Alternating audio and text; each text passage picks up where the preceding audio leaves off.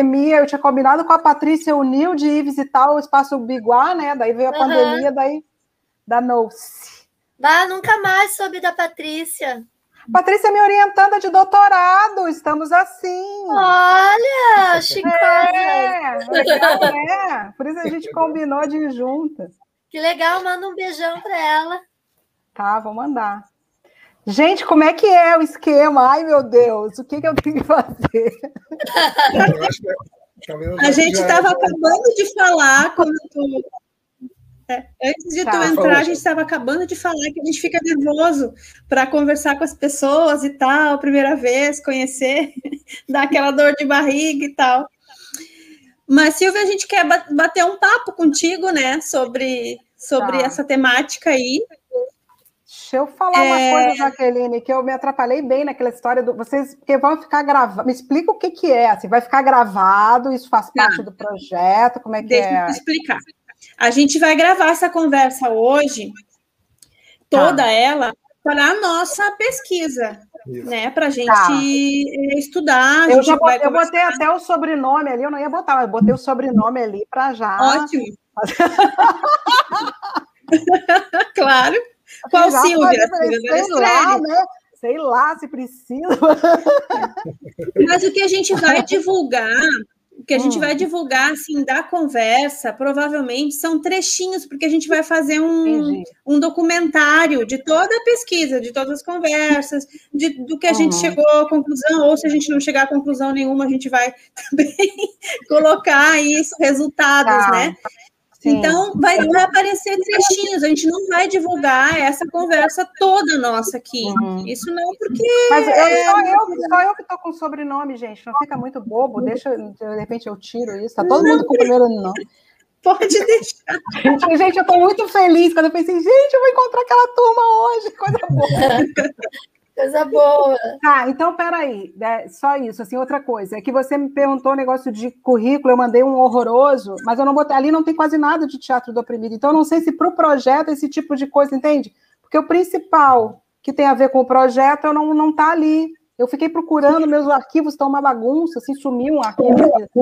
Quando tu achar, tu nos manda. O que, que a gente tá, quer? Ah, é pra... tá, ah. Informações, porque quando a gente vai, vai produzir um livreto, tá?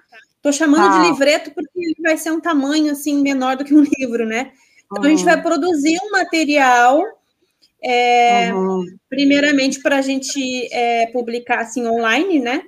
Com tá. esse resultado das pesquisas, a gente vai fazer uma, um, um, treinamento com alguns exercícios também do Boal.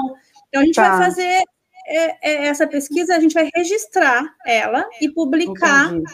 nesse livro. Então a gente quer, quando tá. te citar, a gente quer citar ah, as suas tá, não, não, é porque eu me lembrei que eu tenho tantas coisas do Boal que são mais importantes, que conforme o, o que eu vou fazer, aí eu dou ênfase numa coisa, eu não tive tempo de ver isso hoje. Então, toda coisa com ah. teatro do oprimido é importante, e com clown também, que eu tive um.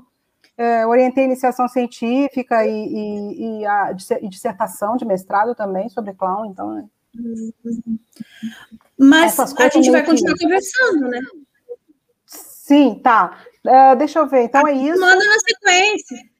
Tá, não, tá bom, tá bom. É que eu não sabia qual era o uso e como é que é a história, tá? Eu não sabia uhum. exatamente o que que, que que ia rolar hoje. Então tá, então hoje a gente conversa, conversa, conversa à vontade, porque vocês, para Consumo é. externo, vocês vão vocês vão selecionar, editar e tal. Então, tá. Isso, isso. Pode falar isso. a verdade? Posso? Posso falar a verdade? Pode, tá. pode falar a pura verdade. Podemos rir, podemos rir tá. bastante tá. também. Tá ótimo, tá ótimo. Então, eu, é, vocês se conhecem, né? Vocês, Arachane Ideia, mas eu e tu não nos conhecíamos, e Isaac e Aline também não, né, gente? Não. não. Por enquanto, não. Tá. Então a gente vai fazer uma breve apresentação assim para a gente te dizer quem tá. a gente é. e tu também. Tá. Eu vou começar então, gente. É, então eu moro aqui em Guaíba, junto com o pessoal aqui, né? Somos todos vizinhos. E eu sou a minha, o meu começo assim de tudo foi nas oficinas da centralização da, da cultura, descentralização da cultura em Porto Alegre em 1960.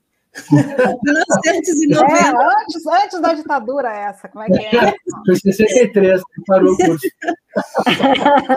1990 e alguma coisa. né? Então, quem, me, tá. quem me iniciou, assim, quem os meus primeiros professores foram a Tatiana Cardoso e o Carlos Modinger, que eu não sei se fala hum. Modinger ou Modinger, Modinger. Esses foram hum. meus dois professores de tá. oficinas de teatro. Eles dão aula na UERGS agora, né? Uhum. É, e, e de lá para cá sempre me envolvi com teatro, com oficinas e tal. Eu não tenho curso superior na área, só tenho é, oficinas, cursos e participações e coisa. E de cinco anos para cá, há cinco anos então, que eu uh, me assumi como palhaça. Já uhum. vinha, né, estudando e tal. Então, eu sou palhaça há pouquíssimo tempo. Então, também na palhaçaria eu estou estudando, pesquisando e treinando, e, enfim. É muito pouco tempo, né, para uhum. palhaçaria. E me envolvi com o teatro do, do oprimido com o Araxane Ideia, com o curso que eles ministram aqui em Guaíba há 12 anos já, que é o Teatro de Fato. Então, já participei com eles em algumas edições, né, como aluna e também como como colaboradora junto com eles. E é essa minha meu envolvimento. Eu trabalhei em um monte de, de outras coisas e só de cinco anos para cá que eu, que eu decidi é, trabalhar com a palhaçaria mesmo, somente, né? Tentando. Uhum. então é isso. Bom, meu nome é Aline, ele é o Isaac. É, a gente é do grupo teatral Realejo em Cena, aqui de Guaíba também. É, o nosso grupo surgiu em 2012. É, eu não sou daqui, eu sou de Santa Catarina. Aí eu fui para Florianópolis para estudar, onde eu fiz bacharel em artes cênicas pela Federal de lá, né, na UFSC. Aí a gente se conheceu. E aí, em 2012, a gente fundou o grupo. E em 2017, a gente veio para cá, porque o Isaac é daqui. E a gente trabalha com teatro de atores, né? Com teatro de animação. A gente tem um espetáculo de Lambi Lambi também. E a gente também agora tem um canal no YouTube onde a gente fala sobre assuntos diversos das artes cênicas. E acho que é isso. Uhum. E daqui a pouco eu vou ter já um tempo, que eu quero fazer uma pós-graduação na, na, na, URGS, né? Então. Né? Que beleza! Vou lá te incomodar. É, a gente já falou, né? O grupo é um grupo de pesquisa, né? É o grupo de pesquisa teatral Realejo em Cena. Né? Cada uhum. espetáculo a gente, a gente é, pesquisa uma estética diferente, tenta buscar novas, é, novas referências, né? A gente não tem uma, uma, uma estética é, pré-definida para todos os espetáculos, assim, né? não segue uma única linha. É, e a gente foi convidado pela Jaque, né, junto com o Biguá, para fazer parte dessa pesquisa. A gente já vem do meio acadêmico também, né? É, somos curiosos, somos atores também e, e, e né, já vem fazendo parcerias em outros trabalhos. Aí surgiu essa oportunidade de de embarcar nessa pesquisa. Tivemos cadeiras uh, na, na, universidade relacionada à palhaçaria, né, mas muito introdutório, sabe muito bem como é que funciona, né? É tudo ano passando, assim, né? A gente vai tendo um pouco sim, de cada coisa. Sim. E depois a gente vai tentando se aprofundar. É, e já o teatro, teatro do oprimido, infelizmente, lá na Federal de Santa Catarina, não foi assunto abordado, assim, só em uma aula uhum. ou outra. A gente acabou tendo maior conhecimento, já conheci Boal, mas acabou tendo maior aprofundamento aqui, depois da, do contato com, com a Araxane e com a Deia, né? E com o Teatro uhum. de Fato. Um prazer conversar contigo hoje. Deixa eu só fazer mais uma adendo. Né? Eu fico cuidando da parte técnica aqui, então tá, tá como uma live ali em cima, mas uhum. é que a uhum. gente tem uma live privada, que depois a gente resgata isso. Né? Tá. Porque é, depois já... eu vi. Eu vi, é. eu tinha falado um monte de, de, é. de bobagem na não, boa, não, assim, mas aí depois eu vi, Ih, gente. E aí, aqui embaixo fica passando, fica uma coisa meio formal, assim, ficar passando esses letreiros Sim, aqui embaixo. Tá bom, né? vamos. Mas é porque, uhum. justamente pelo que a Jaque falou, às vezes a gente vai usar algum trechinho, alguma coisa, Sim. né? Aí tá passando ali as informações certinhas, tá? Mas tá relaxa, só conversar. Não, tranquilo, tranquilo, tô entre amigos. Valeu. Bem-vindo. Tá, e agora eu me apresento, Deia era se contar também. Ou eu falo, eu me apresento? O que, que eu faço? Gente? Pode ser, Silvia, pode ser contigo. Ah, então, Isso, tá bom. Então eu, eu então eu estou já há um bom tempo dando aula no Departamento de Arte Dramática da URGS, fui uma das criadoras da pós-graduação, então dou aula na pós também, a gente tem mestrado e doutorado a menos, assim, a mais recentemente o doutorado. É, e eu comecei, eu também não sou, não tenho a formação em teatro. Minha formação em teatro foi muito com Augusto Boal. Minha formação é em psicologia, e em psicologia social, psicologia escolar, que era o meu interesse, psicologia comunitária. E na faculdade de psicologia, quando eu estava acabando, que eu conheci o Augusto Boal lá no Rio de Janeiro, e, e participei da, do plano piloto da fábrica de teatro popular. De, uns anos, pouquinhos anos depois, a gente algumas pessoas que eram desse participaram disso é, no CIEPS, né? A gente propôs para o Boal de fundar um, um, grupo, um centro de teatro do oprimido no Rio, e ele dirigir, seu diretor artístico. Então, eu aprendi é, muito com o Boal, na época com a Boal, com a Cecília também, com a Cecília Turim, esposa dele, que trabalhava também eventualmente com ele, excelente coringa. É, e, e, e, aí, e também depois, eu fiquei sempre entre psicologia e teatro. Uh, e, eu, e aí, eu, eu, agora que eu mudei, né, eu vim lá na psicologia do Rio, na UFRJ, quando eu dava aula, eu criei uma disciplina de teatro do oprimido lá. Até alguém andou fazendo um levantamento, eu acho que foi a primeira disciplina em, em curso de psicologia, talvez em curso superior no Brasil. É, e sou meio assim antiga. o pessoal atual do CTO, eu participei de várias lives, esse até uma com a Ara, né? A Deia estava ali também num StreamYard. Eu participei de várias lives né, no ano passado sobre teatro do oprimido e tal, e daí eu achei muito legal porque tem uma terceira geração agora de no Centro de Teatro do Oprimido do Rio que estão fazendo um Centro de Teatro do Oprimido negro e, e, achei muito legal porque as pessoas que estão lá agora, assim, me, me tratam como ancestral. Assim, tipo, a gente está aqui.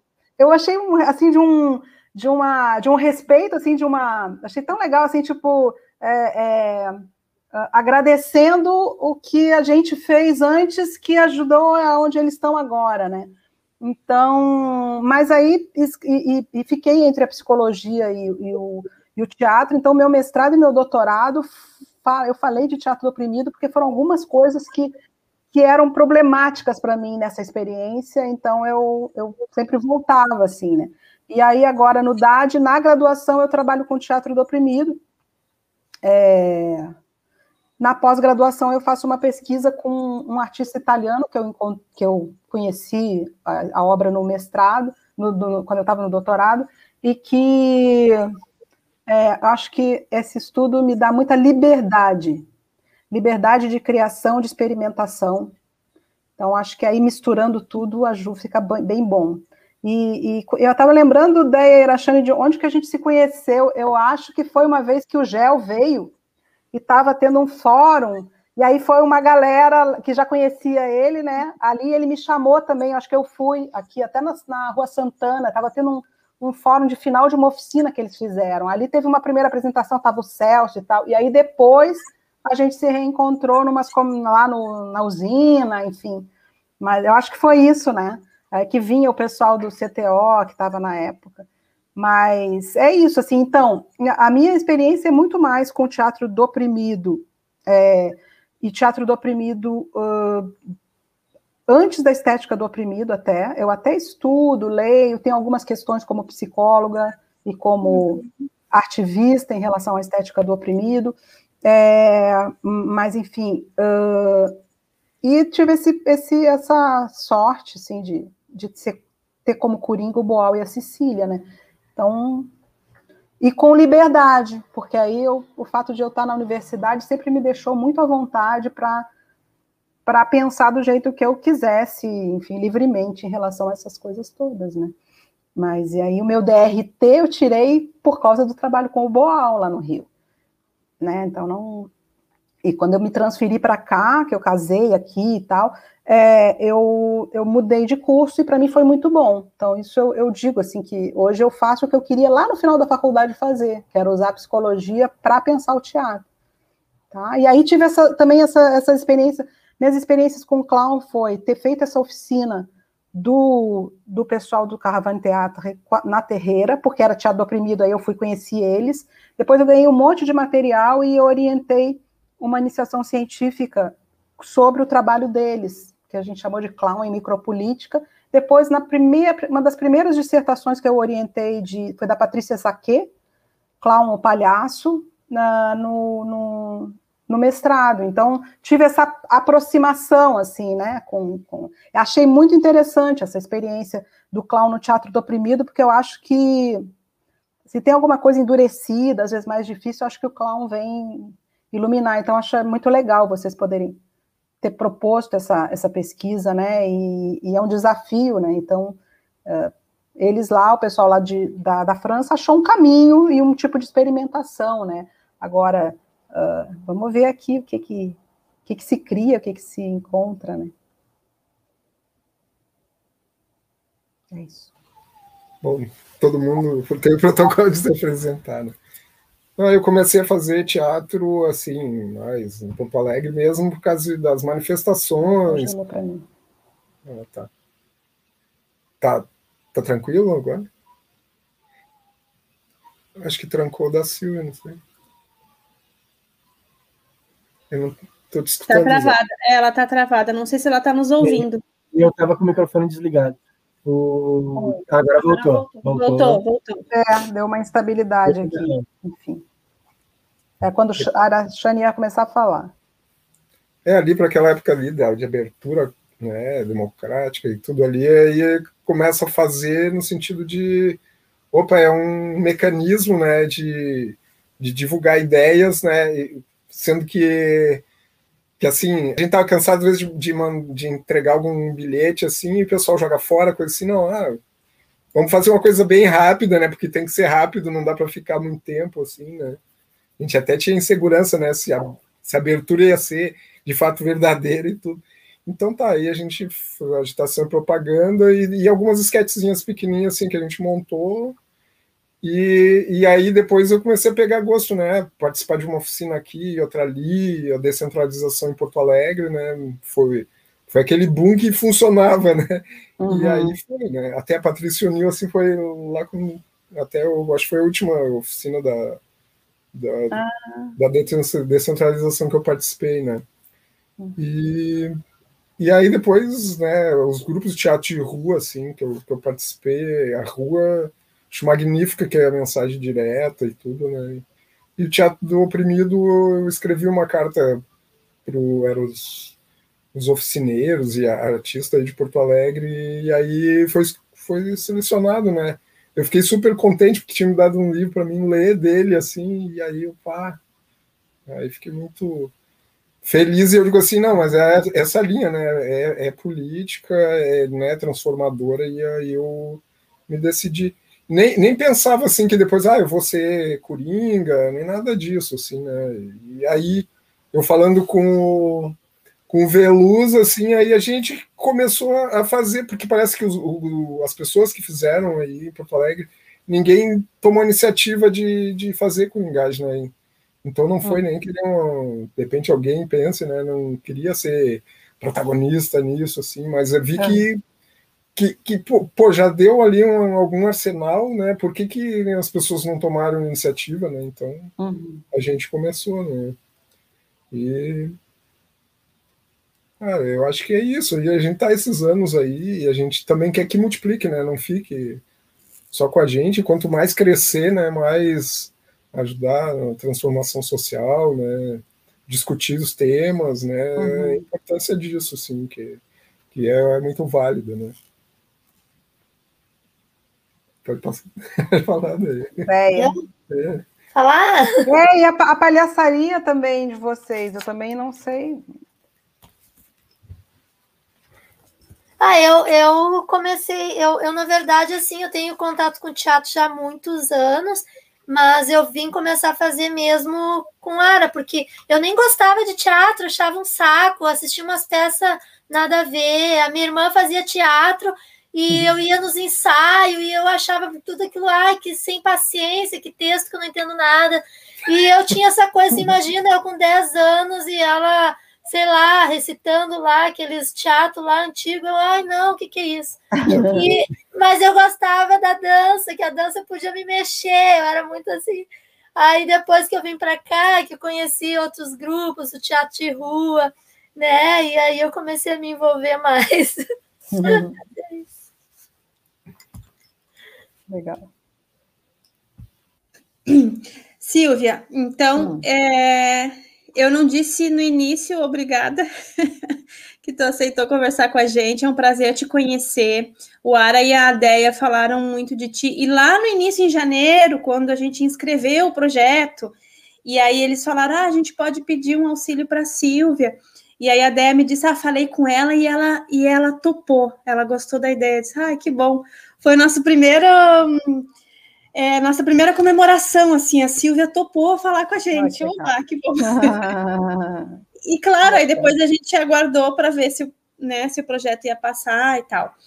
Então, como eu já tinha te, te colocado ali, é, o objeto dessa pesquisa que a gente está fazendo é de que maneira o teatro do oprimido pode contribuir com a formação, com a, a com a formação mesmo de palhaços, né? Uhum. De, de, de, que maneira? Mas aí agora a gente entrando na pesquisa, a gente também está pensando de que maneira que a palhaçaria contribui com o teatro do oprimido. Uhum. Né? Pois é, aquele grupo é isso, né? Aquele grupo aquele grupo era, é era mais isso, é, né?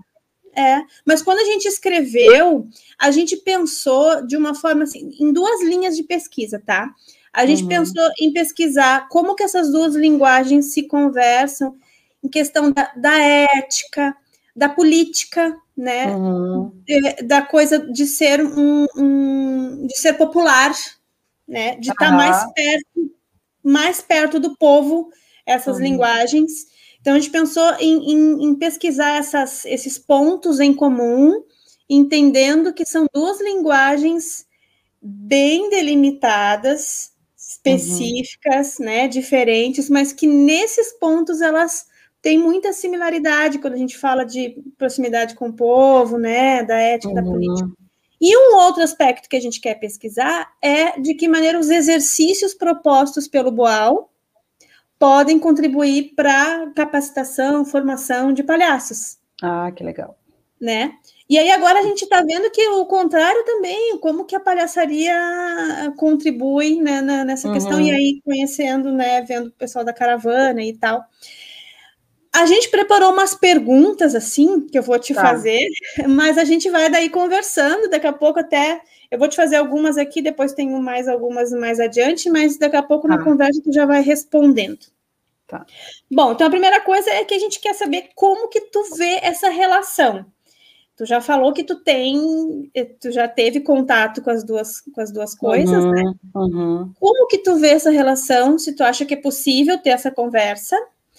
É, e se tu acha que também é possível ter divergências no uso dessas duas linguagens uhum. juntas, né? Então, quais são as qual a relação boa que pode acontecer e também o que, que pode divergir? Sim começando um pouco acho por aí. Estou pensando aqui, acho que eu vou ter que ouvir vocês um pouco ah. do que, que vocês pensaram, porque eu acho que sim, eu acho que é, é, o que é, você vê que eu conhecia muito mais o, o outro tipo de caminho, né? Então eu acho que, que se vocês começarem a falarem um pouco no que, que vocês pensaram, eu começo a fazer associações em cima. Né? Mas é, uhum. é, agora você estava falando e eu estava. É, Estava tentando lembrar e pensar assim algumas algumas associações possíveis, né? Tentando lembrar dos jogos. Esse semestre eu particularmente não estou trabalhando. Bom, nós estamos no segundo semestre online, né? Eu até arrisquei fazer uma oficina de uma, uma disciplina de teatro invisível online no semestre passado. Foi, né? Foi, né? Mas, enfim. Uh, uh, é o que a gente então, tem no momento, né? Vai ser Oi? em forma de live. A gente acabou que era um grupo bem pequeno e como tinha uma manifestação feminista na redenção e, e, todo mundo eram só mulheres e todo mundo ia, daí a gente combinou de fazer uma ação antes, tipo uma pesquisa de opinião, mas na verdade era sobre o tema que a gente queria e a gente foi de máscara e tal. Então, porque as gurias não estavam se aguentando mais de vontade de ir para a rua, né? É, então não rolou assim um super eu cheguei a pensar da gente fazer uma ação na isso é outro assunto, mas a gente pensava fazer uma ação nas redes mesmo, mas elas queriam ir com razão, né? Queriam ir para a rua. E aí conseguimos, dentro de uma coisa de que todo mundo ia, ia para essa manifestação, e a gente fez na Redenção antes, foi bem legal. Mas é só para dizer o quê? Que eu estou, então, é, esse ano não estou trabalhando com, com teatro do oprimido, né? Esse, esse semestre meio que deixei, assim, até quero talvez fazer alguma coisa com teatro legislativo, de estudar mesmo o livro que recém lançar, relançaram e tal, uh, no próximo semestre, ainda estou vendo isso. Então, é, é, eu queria primeiro ouvir vocês. Eu também é uma coisa, gente, que eu demorei, porque nesse meio universitário é chique fazer conferência da palestra e tal. Outro dia eu estava falando com uma pessoa assim que o meu sentimento é muito de conversar. E aí, se, eu, se, as pessoas começam a falar, eu começo a associar e falar as coisas que eu penso, enfim, eu me sinto melhor assim.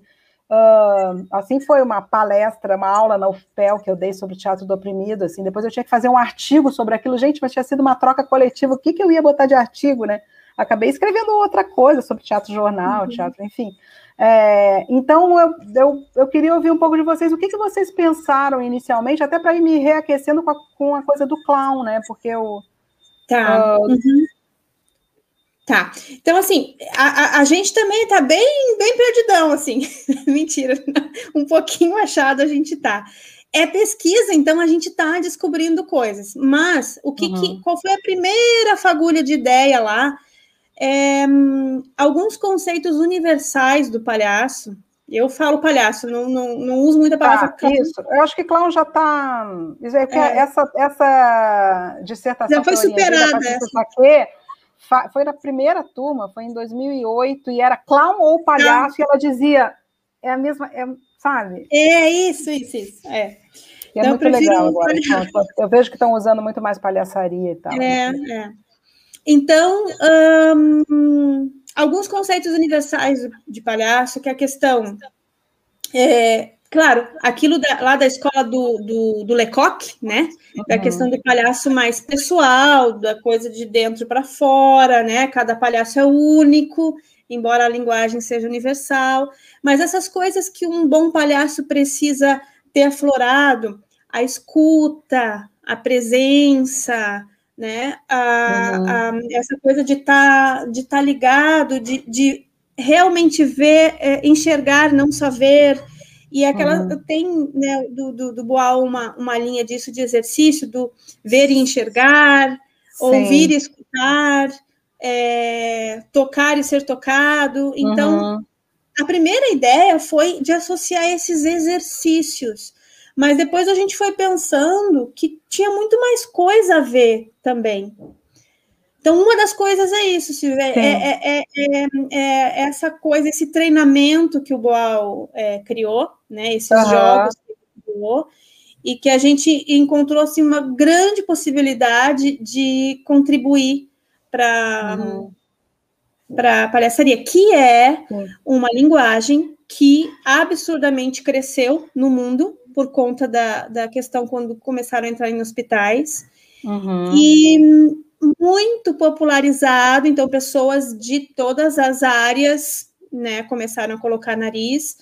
Uma preocupação com isso também é a banalização, né, da uhum. máscara, da, do histórico, do palhaço. Uhum. É, então tem essas, essas, esses dois caminhos aí também da, da, da palhaçaria, né?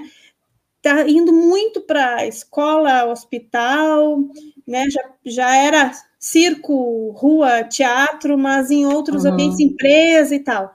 É, mas de que maneira é, capacitar, encontrar essa capacitação, né, para esse, uhum. para essas pessoas que encontram. E aí a tua parte da psicologia também acho que pode nos dar algum algum norte, que encontra até uma função terapêutica no palhaço. Sim, né? sem dúvida. Tá, já vou começar então o que eu já fui pensando, tá, Jaqueline? Tá. Ó, é, pensando nesses exercícios, né? Escutar tudo que se ouve, é, ver tudo que se olha, que é um tipo de atenção que o Boal tirou de uma mistura de coisas que ele é, estudou junto até com o Teatro de Arena e antes do Stanislavski, mas não só. ele misturou com uma coisa marxista, que era da formação dele, é, e ele também foi transformando pelo teatro que eles foram buscando no Arena. Mas, assim, a gente vê no, desde o prim, esse, esse livro, que é os Jogos para Atores e Não Atores, que tem uns 400 jogos, é, o anterior eram 200, e os, os 200 exercícios jogos, eles vêm do, ele mesmo diz dos laboratórios no Arena. Só que aí o Arena já tinha todo uma, um engajamento político que eu acho que foi também transformando esse tipo de. Até as propostas, ali no, no 200 exercícios tem aquecimento ideológico e por aí vai. E aí, você falando, eu fui lembrando assim que o, o que, que eu via no, no, no trabalho com. Quando eu trabalhava com o Boal o próprio Boal, né? É, eu, eu, vi ele criar alguns exercícios, né, numas oficinas, tem uns que eu, desse, desses jogos para atores e atores, que eu me lembro da história, da criação do exercício, eu me lembro até de onde que surgiu, muito, é muito legal, assim, é uma das coisas que eu acho mais instigantes no Boal, é essa coisa de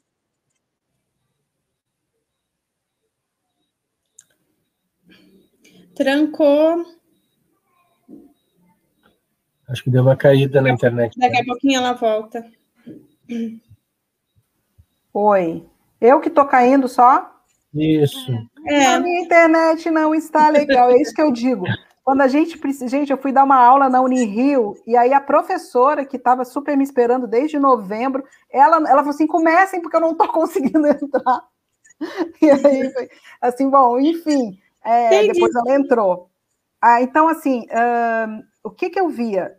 Então, uma das coisas mais instigantes que eu acho no Boal era essa, liberdade de criação. Chegava umas oficinas muito longas, ele tinha um momento que ele aproveitava para fazer as pesquisas e as criações dele. Ele pedia para os participantes, tipo uma oficina de um mês, mas ele fazia isso também em oficinas que ele, eh, enfim, que ele fazia mundo afora, né?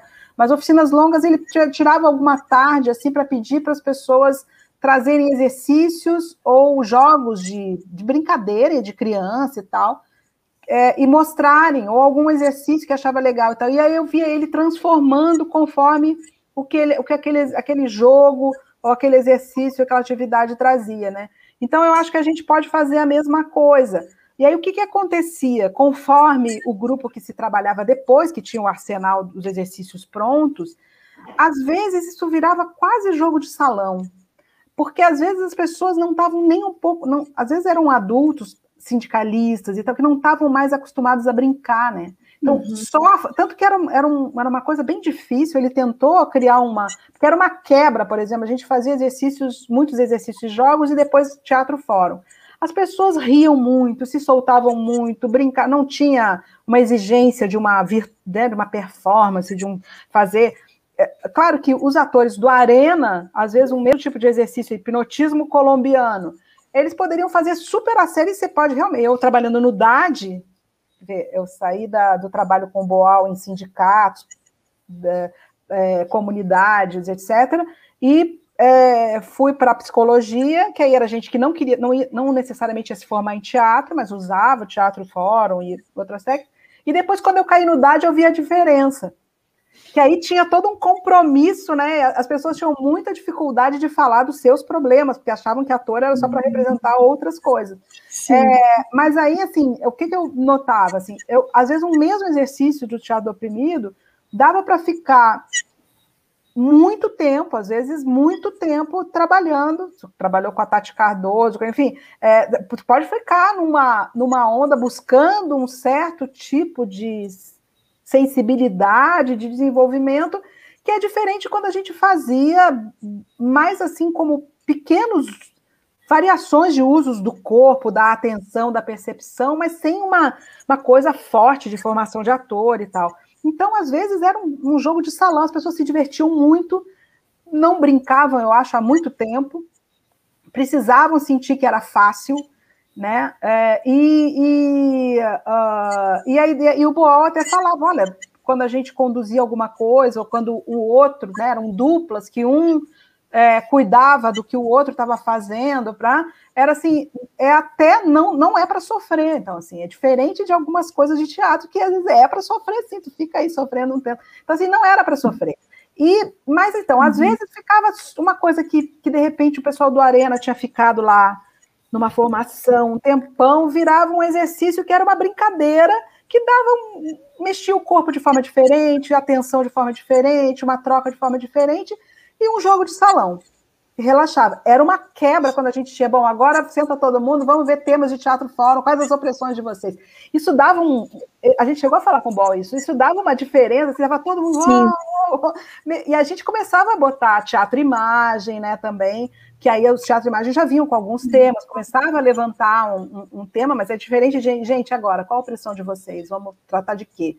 Contem aí qual a profissão de vocês com esse tema. Isso dava uma, uma, uma quebra de clima então, assim, você, opa, peraí, opa, mudou a oficina. O Boal chegou a tentar criar umas técnicas de fórum relâmpago, tentando resolver isso. Mas pra, por que, que eu estou dizendo isso? Porque a gente, aí pensando, é muito interessante isso, e eu acho muito legal que a pesquisa seja é, é, partir disso, assim, de como é que isso aí pode servir para a percepção do clown, que tem a ver com a coisa de autopercepção, percepção do outro, e uma coisa uhum. que eu eu senti assim que eu treinei muito, treinei assim, não sei se é uma boa palavra, isso é uma palavra meio, mas assim, era mesmo um treino de ficar muito à vontade no contato com o público. Com a improvisação, agora uhum. me lembro uma tese que eu achei lá da Unirio, que eu andei, é, que é, um, um, é uma é uma tese que virou livro, eu só achei a tese, posso passar o link para vocês. É, é, enorme, o assunto me interessa, mas é enorme, que é improvisação no Brasil. Aí ele fala, ele trabalha uma tese lá da Unirio, o Sandro, ele trabalha com dois tipos de improvisação de formadores de, impro, enfim, de, é, de improvisações no Brasil. A do Augusto Boal, Teatro do Oprimido, e aí ele faz toda uma, uma genealogia do Boal, do Stanislavski, e a do Barba e do Lume, Uhum. E, e, aí traz lá a coisa da comédia dell'arte e tal. Então, é muito legal, porque eu acho que as duas coisas podem nos interessar, assim. Eu não, eu, eu indiquei para alunos, eu não consegui ler tudo, assim, embora me, me interesse bastante. Fui lendo, assim, e fui pensando em algumas coisas que eram questões minhas até. Então, o que eu acho é que é, se pode pensar... Então, tem isso. Por que eu estou falando isso? Porque o contato com o público. Eu sentia, de, é, depois de trabalhar com o Boal, assim, e vendo outras propostas que começavam lá, vamos dizer, nos anos 90, lá no Rio. Me lembro até na UFRJ, tinha um professor que trabalhava, tinha um grupo de teatro no Instituto de Psiquiatria, e, e, e eu vi umas coisas em que eles estavam, por exemplo, que eles estavam pelas escadas lá da, da um lugar lindo, assim, da capela da reitoria lá da UFRJ, então tinha uma, alguém tinha uma mesinha, um stand, o personagem falava contigo, tu ia andando para não sei o quê, mas eu via um artificialismo em que, que os atores não estavam à vontade. E, e esse tá à vontade, porque o Boal é, criou um modo da gente estar tá à vontade, de fato, porque não era uma ah, não era uma busca de performance virtuose, era um contato que era o principal. Então, isso eu, eu, eu e que a rua, o teatro de rua dá isso também de um outro jeito, aí depende da linhagem, a Miradade fazia de um jeito, por aí vai, né? Mas dá isso, assim, tu tem que tu tem que estar tá preparado, né? tem que estar preparado. Tem umas situações de, de, teatro de rua que eu me lembro lá no Rio de Janeiro, às vezes até de teatro do oprimido na rua, que eram assim, tipo, gente, é prova de fogo, né? Prova de fogo, é, então, eu acho que dá para gente, deixa eu, desculpa, deixa eu só desligar aqui, dá para gente é, pensar em determinados exercícios que eu acho que são essas coisas todas, uma atenção para si, uma atenção para os outros, eu acho que escolher exercícios do outro e essa atenção, e essa, essa, essa capacidade de improvisar, assim, de, uhum. né, eu acho que talvez aí sejam mudanças mesmo nos próprios exercícios a favor do, da palhaçaria. Acho que sim. É, é, nessa tua fala toda aí, eu, eu me chamou a atenção e eu anotei cinco coisas que tá assim, ó, palhaçaria e o teatro oprimido pelo menos nessa, nessa, nessa técnica, né? Uhum. Que é a liberdade de criação, né? Que tu falou do, do, do Boal. A, a brincadeira como uma forma de preparação de se soltar e eu participo de uma ONG é, que, de palhaços que atuam no hospital e a gente faz treinamentos com essas pessoas.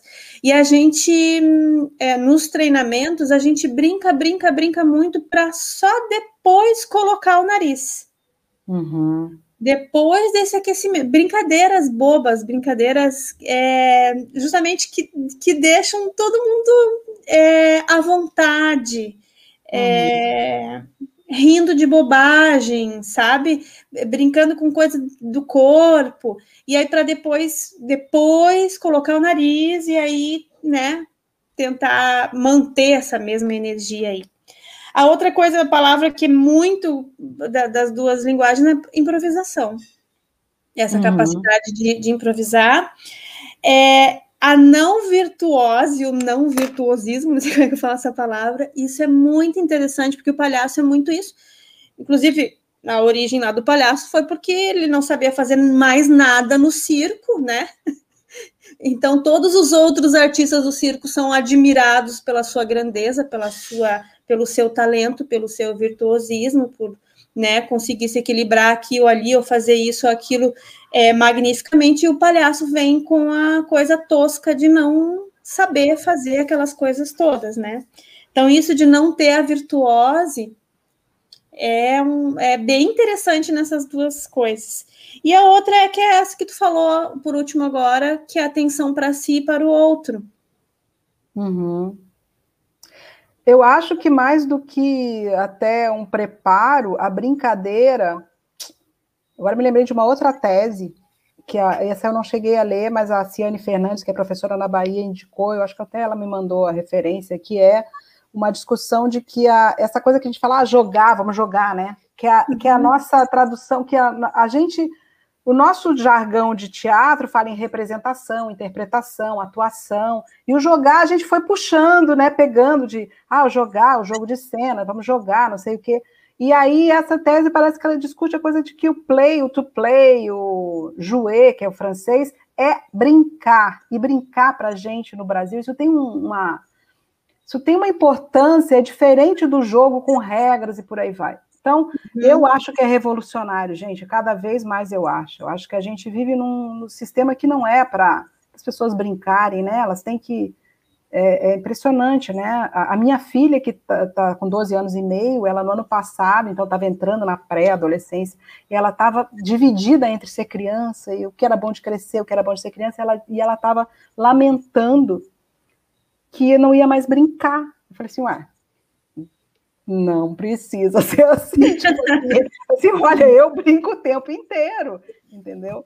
No teatro. É, é, as minhas também reclamam que as pracinhas não é mais para a idade delas. Olha. Isso é um absurdo. Por que, que uma pracinha não pode ser para adulto? Por que, que não pode ter um balanço para adulto? Sabe, e sabe que a gente também perdeu um tanto, que eu acho que uma boa parte, eu agora estou em contato com com o pessoal lá de BH e do Nordeste, que tem muita ligação com essas, com essas, com folguedos, com folia de reis e tal.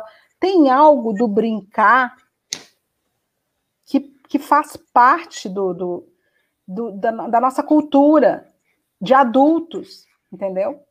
É, que não é só o carnaval, que é a nossa mais conhecida, que até o carnaval ele andou, ele se institucionalizou demais, ele virou mercadoria, mas que era uma coisa absolutamente é, livre, solta, né? É, então, eu acho que talvez a gente que, que, que não é de uma cultura que, que, que enfim, é uma cultura forçada a, a, a, ser capitalista, né? Mas a gente não tem isso como algo tranquilo. Acho, acho que ninguém tem. Né? Uma vez uma colega, uma vez num congresso lá no Rio, discutindo sobre trabalho, não sei o que trabalho, com uns gringos, aí alguém disse assim, é, a gente, isso, isso para a gente não é importante, até nem tem muito trabalho aqui, assim, tipo, tem alguma coisa, e assim, é, é, interessante isso, a gente, a gente considerar isso, isso é um, é um ponto de vida muito importante. Então, eu acho que a brincadeira é, em si em si, quer dizer, já é algo é, revolucionário. E o Boal sabia disso, e às vezes alguns seguidores do Boal não sabiam, porque o Boal se divertia, às vezes, é, e, e, e, se divertia com, com, os, com, o jogo de atores, se divertia com as entradas em cena, se, se divert, e, e, curtia isso, é, não necessariamente precisando todos os teatros fórum ter um, um, grande debate político, porque ele via política também nessa entrada em cena, nesse jogo, né? Uhum, uhum. É, então, isso é uma coisa. Isso é muito, muito, muito legal, essa coisa de ver a política nesse ato de brincar. Nossa. Né? De rir, humor, humor, né? Sem, sem dúvida, sem dúvida. Como... No tempo, que é um, é um tempo livre ocupado de um jeito que não é um jeito produtivo, quer dizer, a favor do capital, entendeu? Uhum. Sim. É, é, a própria palavra, né, brincadeira, como a gente usa em sentido pejorativo, né? Pois é. é. Tipo, ah, tá de brincadeira comigo. Uhum. Né? Aprontou alguma é. coisa comigo, tá de brincadeira.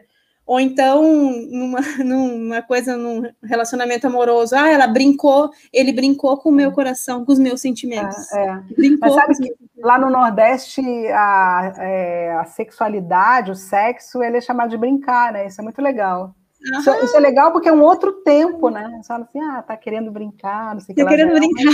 É, é uma, tem uma, uma sensualidade também, uhum. quer dizer, uhum. tem, jogo, tem, tem, brincadeira também na, na, na, sexualidade, né? É bem interessante. Uhum. É, que mais? Eu tinha pensado numa outra coisa, assim, tem isso do improviso, tem isso do. É, essa coisa do contato com. Do, do de, de ficar à vontade para receber o outro, né? Que a própria. Aí não pode ser nos exercícios e jogos, mas a, pró, a prática do, do teatro fórum, você poder ouvir, poder receber para devolver. É verdade que o clown, ops, o palhaço devolve de outro jeito. É, mas, mas tem isso, assim, é, tem essa coisa de, de conseguir deixar chegar, de escutar, né, de prestar atenção e de fazer algo e de devolver de um outro jeito, né? Isso também. Isso também é bastante Uhum. Bastante, bastante importante. Quem mais? Falem mais aí, gente, que vocês estão pensando, porque eu me lembrei de uma coisa ah, que eu ah, perdi, eu esqueci. Falei da brincadeira, falei do, do, do coisa do, da improvisação, mas tinha uma outra coisa que eu me lembrei também e agora perdi, que era interessante, assim, de, da gente poder associar, né? Uhum. Acho que o Ara quer falar. Não, eu acho que tem a ver um pouco com a nossa cultura, né? E ela se fechou, né, dentro dos, dos CTGs, toda essa cultura assim fechada mesmo, né? Então a gente foi lá para o Nordeste, até Norte mesmo, e tem, mas no Nordeste tem essa coisa, né, de brincante, de acessível, né? É, tu, faz, já, tu já faz parte junto com a cultura ali, tu contempla e tudo, tudo acontece uhum. junto assim.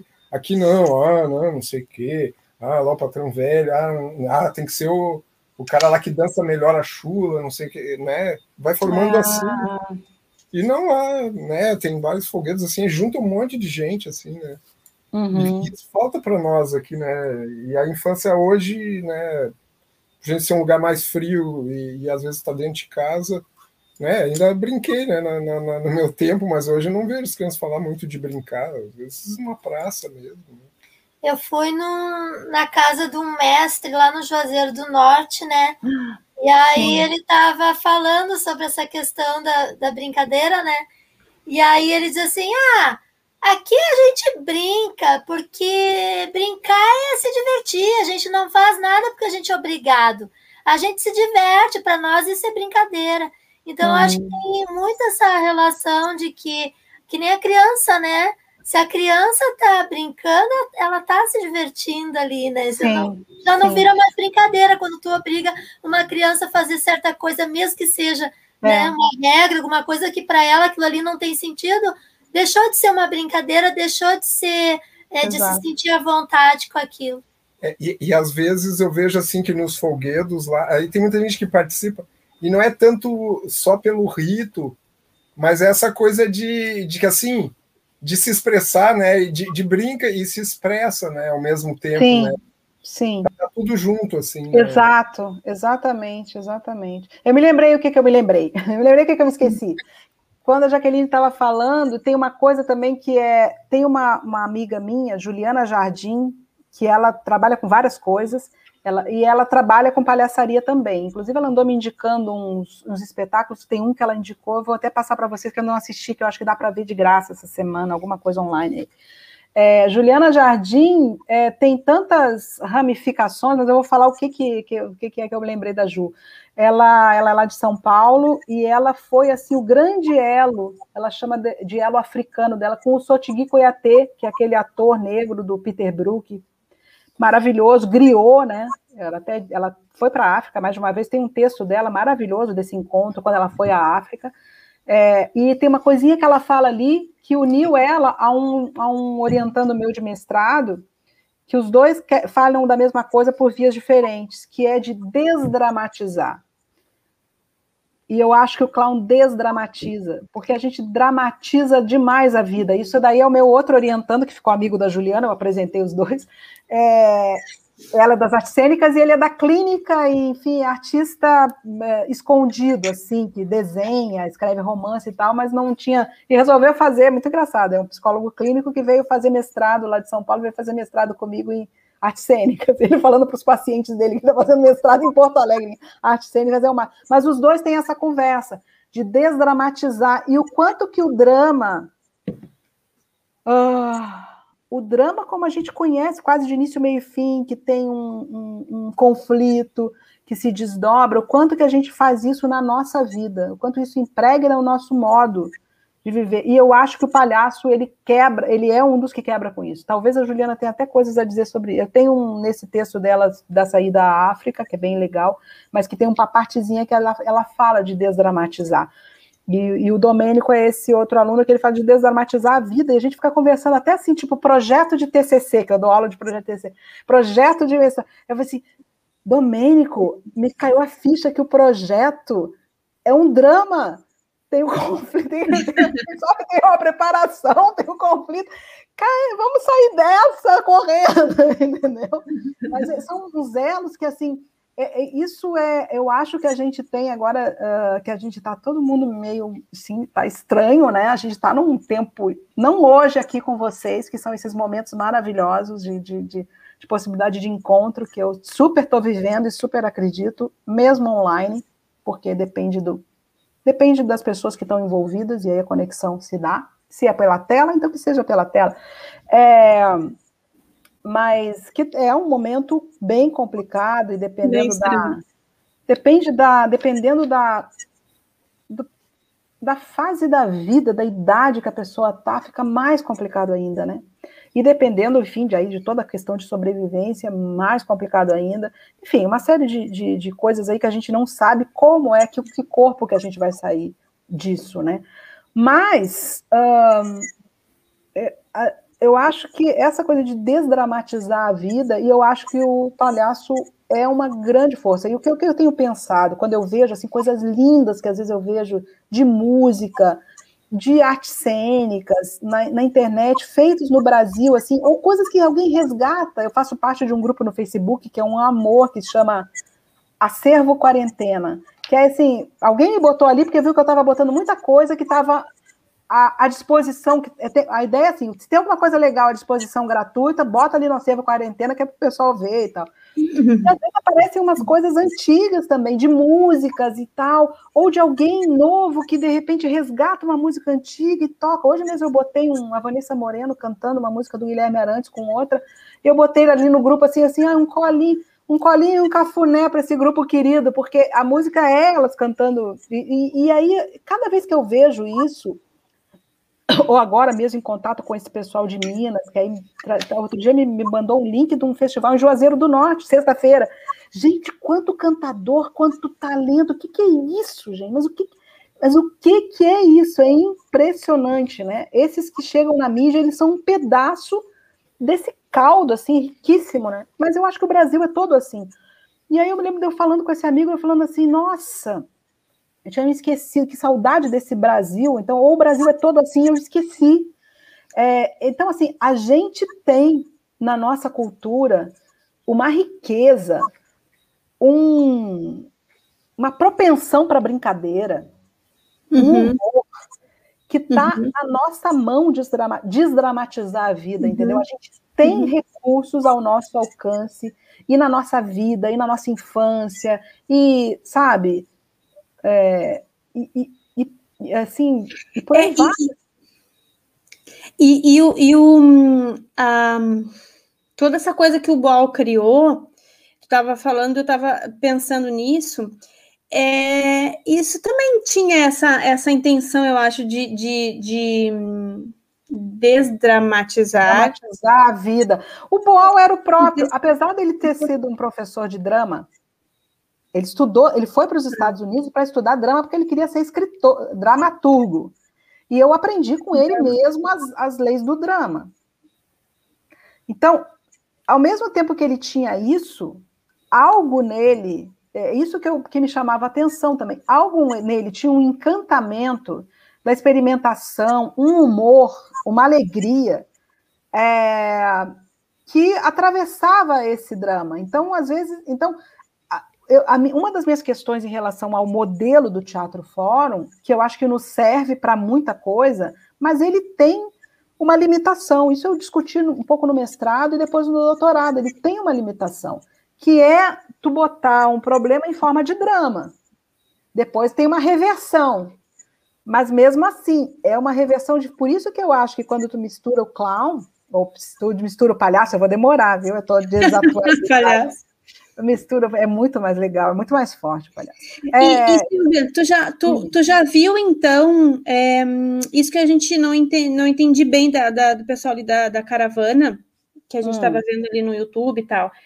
Eles utilizavam o, o palhaço como o Coringa Tu já viu eu, isso acontecer? Eu acho que teve também, mas eu não me lembro se tinha um. Não, eu não. Eu na verdade eu, eu fiz essa oficina com eles, que era uma oficina com exercícios. Não me lembro. E tinha alguma uhum. pequena apresentação dentro de exercício, quando a gente apresenta sim, alguma coisa sim. de exercício. Uhum. Ara, tu não estava nessa oficina em 2003. Eles vieram num fórum, acho que foi dos últimos fóruns grandes, Fórum Social Mundial eu já estava vindo para cá, então eu estava ligado o que, que acontecia na terreira, o que, que acontecia de teatro oprimido. Aí eu fui e fiz, uh, querendo me enturmar também com, com Porto Alegre. Né? É, me lembro do Zé da Terreira lá, não me lembro exatamente quem fez, mas então, foi, eu acho que foram algumas manhãs, assim, foram alguns dias. Em 2013 eu estava parindo. Oh. Não, então. eu, o Militão que me falou desse grupo e, e, também tinha uma guria de Rio Grande que me falou que nem era do teatro. E aí eu fiquei sabendo assim por cima. É, e, quando... é, é, que, é que ficou uma pessoa do grupo se apaixonou por um gaúcho que ficou, ela ficou em Rio Grande, que era uma palhaça maravilhosa. Era uma palhaça maravilhosa. Como é que é o nome dela mesmo, já que ele me falou? La é... Laurent? Laurent? Lohans. Lohans. É. é pois é, quem falou dela, que daí a gente está aí cavocando aí, o Lara e a Deia passaram uns nomes aí, e a gente está indo atrás dessas pessoas que, que conhecem essas coisas. Foi o nome que a Deia passou, Lori Nelson. Lori Nelson, ele é um palhaço que mora em Cassino. Ó. Oh. Ele é daquela região ali. E ele conhece, Sim. conheceu a Lorraine Lohance. E ele disse que acha que ela ainda mora aqui no Rio Grande do ah. Sul, porque ela, ela... ela chegou a fazer uns cursos depois, aqui, veio aqui em Porto Alegre dar curso. Ali eu me lembro dela fazer um curso na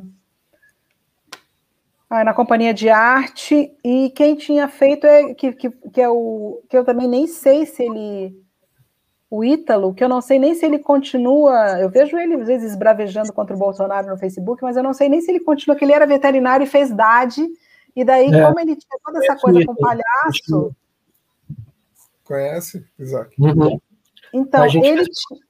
Oi.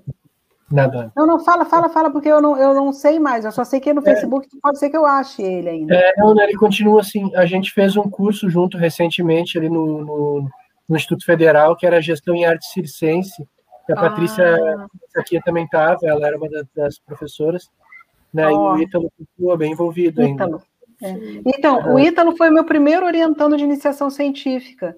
E daí eu, uh, eu, tinha, eu tentei juntar as minhas pesquisas com algo que fosse do interesse dele, e aí eu peguei esse material todo deles, do, do Jean-Pierre Bernard, e ele, quando ele veio, veio em Porto Alegre, a gente almoçou junto, há muito tempo atrás. Depois ficou muito difícil para mim, porque eu, eu, tinha que fazer outras pesquisas, o Ítalo saiu, e o material era todo em francês. Na época a gente não tinha essa facilidade de pegar, copiar, botar no Google e se virar, entendeu? Então tinha que ser eu, tinha que ficar ali lendo tudo, traduzindo tudo com ele, então. Mas, é, mas aí o que eu me lembro, eu me lembro de ver umas cenas na África, eu me lembro dos exercícios em que eles faziam uma mistura, parecia assim, que tinha os palhaços do grupo dele que se misturavam. Entende? Então, eu me lembro de, de ver coisas de palhaço na plateia, por exemplo, uma plateia de teatro fórum, sobre uma discussão, sobre um uhum. fórum na África, sobre diarreia, uma doença de, complicadíssima que mata muita gente, enfim. E, e às vezes, e, ou alguma coisa mais tabu ainda, né, em relação a alguma coisa de, de opressão das mulheres, que foi super tabu. É, e aí eu via esse palhaço que fazia um elo a, quase entre o Coringa, a cena e a plateia, porque estava ali no meio da plateia, do lado, assim, fazendo, ah, é, olhando para lá e reagindo, fazendo um negócio, fingindo, aquele medo de entrar em cena ou não, fazendo várias coisas desse ah. jeito. Então não era o papel do Coringa, mas ele estava ali é, eu não sei se chegaram a usar como coringa, até poderiam, uhum. mas eu via uhum. assim, meio se metendo no meio, uhum. imprimindo uma leveza que não tinha, porque. Tu acha enfim, que. Hum. Tu, eu, eu tu acha, que a gente. Eu, eu olhando por esse pensar... prisma, assim, às vezes, né? Uh, o Coringa às vezes não consegue sozinho, assim, que ele está entre plateia mais lá no palco mesmo, né? E depende da pessoa que está ali e que brinca e que de repente anima, porque ele também é animador, né? Nesse sentido, né? De repente o palhaço consegue ali animar, de repente da pessoa uhum. participar de, de, ah, de um tema ali, assim, quebrar aquele gelo, porque é, é, é trágico, né? Mas, uhum. opa, né? talvez nesse sentido, né? Porque uma vez eu estava falando para a Jaque, para o Isaac aqui, né? Que o, o, o Veloso até colocou um chapéu assim de coringa, coisa e tal. Aí o Gel disse: não, não é para personalizar, né? O, o, o condutor. O Gel falou isso, né? Eu contei, foi para ti já que eu contei que uma vez um, o Luiz, tu chegou, vocês conheceram o Luiz Vaz? O Luiz foi da primeira formação do CTO, Rio, comigo, é, meu amigão, assim, ele é um baita artista, um queridaço. Ele, ele saiu, teve umas, algumas pessoas saíram do CTO, o Lico e o Luiz, eu acho que eles eram do PDT, e quando o Bom entrou para o PT, ficou complicado, eles eram militantes, então, mas eles continuavam, principalmente o Luiz, que trabalhava com cenografia também, é, é, então ele trabalhou muito com o CTO durante... Oi?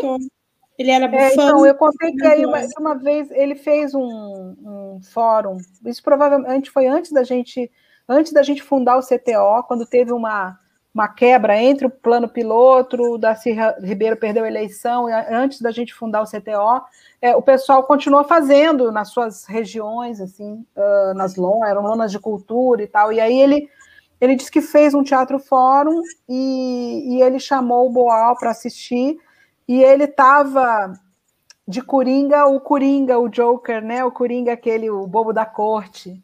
E fazia coisas assim, e o Ball não gostou muito. É, uhum. Porque acho que o Ball achava que aí precisava o Coringa ouvir e não. É, então ele, eu me lembro que o Luiz comentou comigo que nossa, o Ball não gosta muito que se saia do, de um certo esquema. É, mas eu, então, uma das coisas que eu, na hora que eu achei que já era hora de eu sair do CTO, é porque eu queria ter liberdade. É, dizer que não, porque o Boal falou, não me convence. Entendeu? Nunca me convenceu. Eu estava falando com meus alunos outro dia, outros dias, contando assim, de, de alguns atritos que depois se resolveram assim, tipo, bom, sempre foi é, super me acolheu, sempre foi querido assim comigo e tal, mas a gente teve uns atritos. E, e eu me lembro que eu pensava o seguinte, eu era muito nova, mas era abusada, assim, pensava o seguinte, gente, o Boal é mais um, uma pessoa a dar uma interpretação às coisas que ele escreveu. Entende? Porque às vezes, por exemplo, o Boal tinha escrito um livro, um texto fazia 10 anos. Aí a gente podia estar discutindo aquilo ali, o que, que era, o que, que não era, o que não sei o que lá. Aí as pessoas achavam que o Ball tinha que chegar e elas perguntaram para ele qual era a verdade sobre aquilo que a gente estava lendo, e aí acabou o assunto. E para mim não era isso. Para mim, aquela pessoa que chegava 10 anos depois de ter escrito era mais um. Tanto que na minha dissertação de mestrado eu falo a autoridade do autor. Gente, então, assim, e para mim isso era muito óbvio, porque é, se não estava fazendo sentido, você tinha um grupo de pessoas, eu acho que é isso. Então, é, a gente tem que pensar se funciona, porque pode ser alguma coisa diferente, né, do, do que, é, sei lá, a gente pode achar coisas diferentes e não pode ser só porque o Boal não deixa, não deixava ou não gostava, que, é, que não pode, né, que não faz uhum. sentido, né. Eu, eu entendo o que ele quer dizer, eu, entendi, eu entendo o que, que o Boal pode ter querido dizer, porque era essa coisa de tu tá era um lado mais, era um pé na, no real, né? Entre a ficção e o real, um pé no real que vai, que vai conduzir um debate e tal. Mas é de se perguntar, né? Pode ser que outras uhum. pessoas tenham experimentado. é, a gente vai a gente vai conversar com o Lori Nelson, que é esse palhaço que diz que faz esse papel de coringa para a gente entender isso. Ah. E a gente ah. conversou é. E a gente conversou com o um palhaço semana passada, e aí a gente estava conversando sobre essa questão do. É, como se fosse um portal, né? O palhaço nos faz passar por um portal e não esquecer da realidade, mas é, imaginar uma outra realidade para suportar aquela realidade. Uhum. Então, seria algo mais imaginativo, é imaginação, mas não uma, uma imaginação é, Let It Go, pega aquela, aquele filme. Não, não do Frozen, não é isso, não é uhum. isso, não é esse mundo da imaginação, é um mundo, é um mundo baseado no real, né? Mas imaginativo, que com isso a gente consegue, com esse humor, com essa outra forma de ver, talvez distanciado daquele problema, daquela realidade dura, encará-lo uhum. de uma outra forma. Então, por isso, então, aí a diferença de, de, de, de, interpretar um papel, né, do teatro e do palhaço. Então, por isso uhum. que nós, palhaços, falamos, isso é uma, é uma das da, dos conceitos, né, que a gente coloca que é, ser ator e atriz é uma coisa, ser palhaço é outra coisa, né, o buraco é mais embaixo, é mais é, enfim, que não, não é teatro, embora é, é, é, ajuda muito o palhaço ter uma base teatral. Uhum. Por causa dos exercícios de corpo, né? E, enfim, mas que não é teatro, não é fazer teatro, ser palhaço. Sim, né? sim. Então a gente vai conversar com, com, com esse palhaço para entender como, né? Como é que ele faz, como, como é que funciona. Faz. Sim, porque se considerar, porque uma coisa é uh, também é lá o Luiz fazendo o bobo da corte, o Coringa, o Joker, essas coisas. E outra coisa é se você usa o, a tua experiência como palhaço e a tua sensibilidade para conduzir, que eu talvez seja isso. É, eu não usava esse termo em alguma coisa que me incomodava ali, seja desdramatizar seja desdramatizar, entendeu? Os problemas. O que já ajuda muito. Você falou em portal, eu me lembrei de que eu andava lendo filosofia com um professor, agora eu dei uma parada, mas tem uma coisa no Nietzsche, no Zaratustra, assim falou Zaratustra, que tem um portal. E é uma coisa bem importante, porque, é, não sei, assim, eu acho que a brincadeira, ela é uma realidade, sabe? A, a realidade não precisa ser é, isso é muito duro, assim, eu acho que a universidade tem que dar mil voltas, e a gente nas artes está conseguindo mais. Essa lógica, que é uma lógica racional, cartesiana, isso aí favorece o produtivismo, entendeu? Isso aí favorece o Fordismo, o Toyotismo, favorece nos, a nossa miséria, entende? Então a gente não tem que ter nenhuma vergonha. E aí que tá, o Ball não fazia propaganda disso, mas ele em si era um cara encantado com a cena, com o jogo de ator, com o humor, sabe? Ele ria muito dele mesmo. Eu me lembro de várias de umas situações em que ele fazia altos planejamentos políticos e a coisa dava errado. E, assim, o Julião, filho dele, chegando assim, e aí como é que foi? Ele, una merda. Eu estou rindo. Me lembro de, um, de, alguns fatos e tal. Mas isso era um. Era. Uh, e, e, às vezes as pessoas pegam. Uh, porque aí que tá. A militância. Ela não tem que ser um drama, gente. Porque se, eu acho que o drama favorece o poder sabe? Aí eu vou citar um outro dos meus queridos, que é meio modinha agora, mas na época que eu estudava na faculdade não era modinha, eu sofria muito de estudar, que era o Foucault escrevendo sobre, sobre o anti-édipo, que é um, um texto lá do, dos autores que eu gosto, ele, ele chama um manual, manual para a vida anti para vida não fascista, uma coisa assim. E uma das coisas que ele diz é: não se apaixonem pelo poder sabe? Então, e, e, e, com o Nietzsche eu ando vendo a diferença de poder e de potência, sabe? E eu acho que a gente, na nossa cultura, a gente tem muita potência. E a gente tem que desdramatizar, e, é, porque assim, se, se, se a gente uh, parar de achar que a gente tem que ser produtivo, sabe? A gente pode, para consumo externo, para nos darem verba, ter que fazer o discurso de todos os projetos, dos objetivos e não sei o que lá. Mas o grande barato é sair fora da lógica produtiva, da lógica da utilidade. Gente, está aí o Ailton Krenak. A gente, a gente não merece, como país, ter essas pessoas e essa cultura, mas a gente merece. É, cada vez que eu vejo, assim, gente, gente tem muita coisa boa, porque a gente tem, como assim a gente tem essas pessoas? Ailton Krenak e Davi Copenal se prestaram a aprender português para fazer a ponte. E, e, e, são incansáveis em fazer pontes. E é um modo de a vida não é útil, a vida não é útil. Então é isso, sem, a gente não ter vergonha da não utilidade. E, e, e o palhaço é isso é muito doido. Na hora de fazer lá o relatório, não sei o que lá, a gente tem que fazer o, o discurso, que é o discurso das verbas, o discurso do dinheiro, é um discurso da utilidade, para que, que serve, dos uhum, objetivos. Uhum. Mas o grande alívio é a vida não é útil. E, e a gente tem esses sábios que estão falando, escrevendo, uhum. dizendo isso e vivendo isso, que são esses povos né, originários. Eles, tão, eles vivem isso, se a gente deixar, né? Por isso que na, na pesquisa, no blog no início eu falei, né, o resultado do que a gente está pesquisando, a gente vai publicar e tal, o que a gente concluir, ou que a gente não concluir, ou que a gente. Ai, por favor, exato. Totalmente des... A minha né? tese de doutorado eu não concluo nada e vai chegando no final eu vou dizer assim, gente, eu boto isso mesmo, gente, já está no fim, eu não estou chegando a conclusão nenhuma.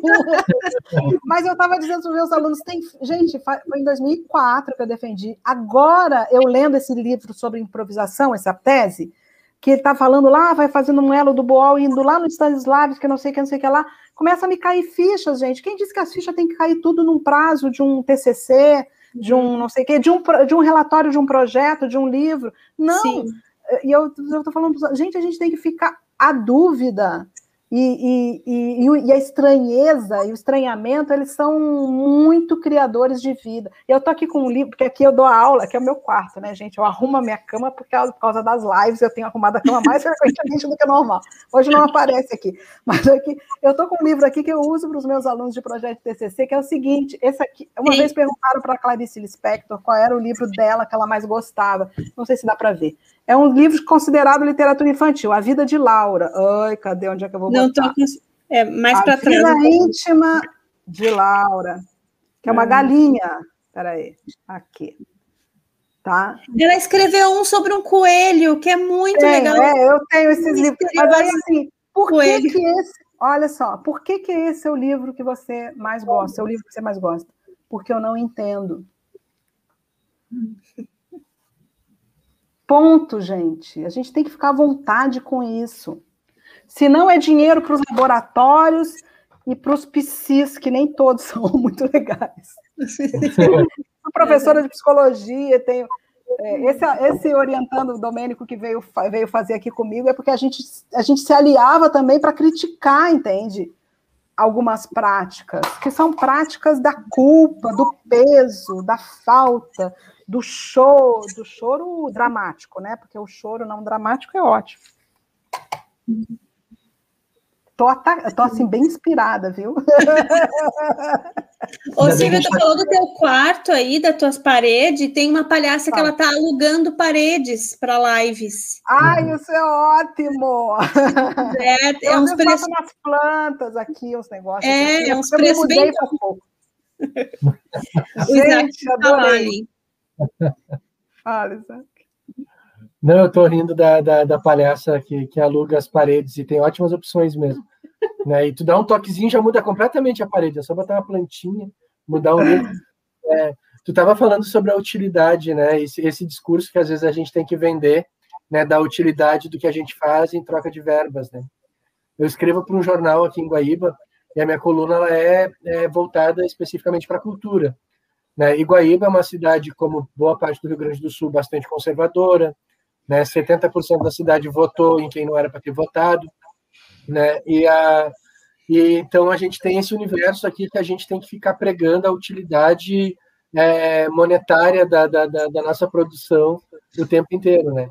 E a minha coluna ela é um pouco isso, assim, né? A gente eu trato da, da parte econômica da cultura, mas sempre dar, dar essa brecha de que, né? Né é um detalhe dentro de tudo que a gente constrói enquanto artistas, enquanto pensadores e fazedores, uhum. tentadores, né? a gente vai tentando fazer coisas, né? Assim como essa pesquisa é uma delas. A, a gente teve um encontro com esse Alexandre Penha, né, Jaque? Uhum. É, é, foi na sexta-feira. A gente teve um encontro com ele, palhaço, né? É, também do teatro, né, com uma bagagem teatral interessante, um conhecimento teórico bem legal. Ele fez alguns cruzamentos muito interessantes, assim, fez a gente pensar em um monte de coisa é, bacana, assim, né? Ele, ele, ele, ele o, o, que me chamou muita atenção foi ele tratar a, o nascimento do palhaço, vamos dizer assim, né, o estabelecimento do palhaço como uma, uma atitude burguesa, né? Dentro, é, é, ele, enquanto palhaço, falando isso, eu achei assim um tanto quanto jocoso, assim, né? E, e ele, ele falando da, da coisa do palhaço ser mais uh, voltado para si, né? Mesmo usando a menor máscara do mundo, né? ele fez toda uma elucubração muito interessante sobre por que, que ele considerava a palhaçaria com origem uh, burguesa, né? Aí a gente conversa vai, conversa vem, assim, mais ou menos por volta de uma hora e meia, como a gente está agora, de conversa, né, a, a, a gente é, começou a tentar comparar essas duas características entre a palhaçaria e o teatro do oprimido, né? Uhum. Aí, sinapses, aqui dentro do que eu consegui mais ou menos raciocinar, a gente, a, a, eu, eu expus que imaginava o teatro do oprimido como sendo algo que a gente faz para expor questões coletivas, né? mesmo que, que trate de, de, de, de, pontualmente de alguns indivíduos dentro de questões que, que afligem a sociedade inteira, né, ou partes dela, né, é, enquanto o palhaço, é, ele, ele trata do ridículo que existe em nós, enquanto indivíduo mesmo, né, eu, eu dou o exemplo do, do palhaço que está tendo que segurar o armário aéreo em cima da pia, enquanto está cuidando do leite que vai ferver na, no, no, no, fogão, né, e tem que uhum. cuidar das pontas, é, levando em conta é, escolhas e, e ou, ou, dramas, né? Vamos chamar de drama pessoal, né? Pontuais, né? Seja não conseguir. Oi? Individual, né? Um drama individual. É, Foi muito boa essa comparação que tu fez. Né? Individuais e pontuais, assim, que às vezes uhum. a dificuldade está no não conseguir passar com uma escada para a rua, né? Não conseguir uhum. fazer um bolo, né? E acima disso a gente consegue trabalhar outras coisas. Já uhum. o teatro a gente tem essas questões macro, né, que mesmo que atinja, às vezes numa sala com 100 pessoas, atinja um único indivíduo, né, aquela questão é macro, ela é social, né, a gente tem o, a, o, o, alcoolismo, sei lá, a violência doméstica, o feminicídio, né, a, uhum. a homofobia, né, é, todos isso são coisas macros que, que, que extrapolam a nossa, a nossa pessoa, né. É, então, nisso a gente encontrava alguma, alguma certa divergência, né, é, de, de, é, é, do encontro das duas linguagens. Né? Eu não sei se eu consegui ser claro, assim, eu fico falando, falando, falando, né? essa mania de gente que vem da faculdade, que fica falando assim que nem louco, é, mas era isso que eu queria mais ou menos provocar, assim, tentar de alguma forma uhum. que a gente ver como é que tu, tu via isso, né? Essa coisa do individualismo, talvez, na, uhum. na forma da palhaçaria, embora a gente saiba que extrapola o individual, né? em contraposição com, com o coletivo, a coletividade que o teatro do oprimido provoca, né? até na sua própria uhum. forma fórum e tal, né? Você começou a falar, eu comecei a pensar numa coisa que eu coloco também é, que eu penso também em relação, por exemplo, a trabalhos, trabalhos de, de universidade, né, de escrita e tal, dissertação, essas coisas. Quando que a pessoa, quando a pessoa está falando de si ou de uma experiência própria, vamos dizer, numa tese, num TCC, numa dissertação, quando que isso é o próprio umbigo, mas quando que isso está tá prenhe de mundos, entendeu? Eu acho que o palhaço ele é grávido de mundos. Então essa essa essa coisa que parece ser um problema da cozinha ali dele, de o leite, não sei o que lá, isso é um isso é uma como é que eu vou dizer? É uma paródia da vida. Isso é, atra, isso é atravessado né, de, de, de, questões que, que falam de todo mundo, do humano, do, da, da tentativa de conciliar, de ser eficiente, sei lá, uma série de coisas. Então, eu, eu, às vezes assim eu faço esse exercício assim na, no, no, então às vezes assim eu tenho alunos às vezes orientando né ai ai mas eu não sei se eu, eu vou ficar falando só de mim eu falo assim gente só que às vezes o, o, o de ti é, é, é, é algo, isso que é, pre, é preenche de mundo, entendeu? É grávido de mundos, porque tá falando de. E assim, se, eu digo assim, se faz sentido para ti, quer dizer, se você alcança aquilo que está fazendo sentido para ti, aquilo vai contagiar outras pessoas, porque não é só teu. É diferente de uma. É, é, e às vezes no teatro do oprimido, vou pensar, porque eu, eu, é, essa questão de macropolítica e micropolítica é uma coisa que me interessa muito, porque isso foi uma discussão desses uns autores que me interessam, que eu estudo, que vem de uma crítica das militâncias e do, da, de, uma, de uma falência ou um, das, das revoluções e das militâncias do século XX, e que essas pessoas, esses estavam na França, mas um deles era o Guattari, que Félix Guattari viajava, tem uma, um texto, um livro dele de uma viagem aqui no Brasil, em 82, que ele foi conversar com vários grupos, uma efervescência, assim, que ele veio, né, estava falando com gangues em Nova York, tava né, era um cara da francês, da filosofia, mas era um cara do mundo.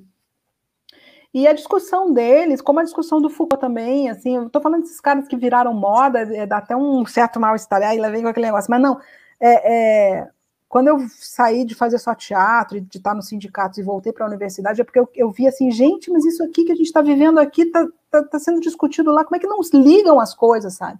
E era de uma pessoas que foram que foram militantes, esse pessoal na Europa foram militantes do Partido Comunista, francês, italiano, por aí vai, e foram vendo a derrocada, porque eles essas pessoas também participavam de encontros, por exemplo, de juventude comunista e tal, e viam o que estava acontecendo na, na, na, no leste, na Alemanha Oriental e tal, que as coisas não eram assim tão simples. Que essas revoluções que começaram, eu tenho um interesse e uma paixão desde 14 anos, sei lá, eu 13 anos pela Revolução Russa.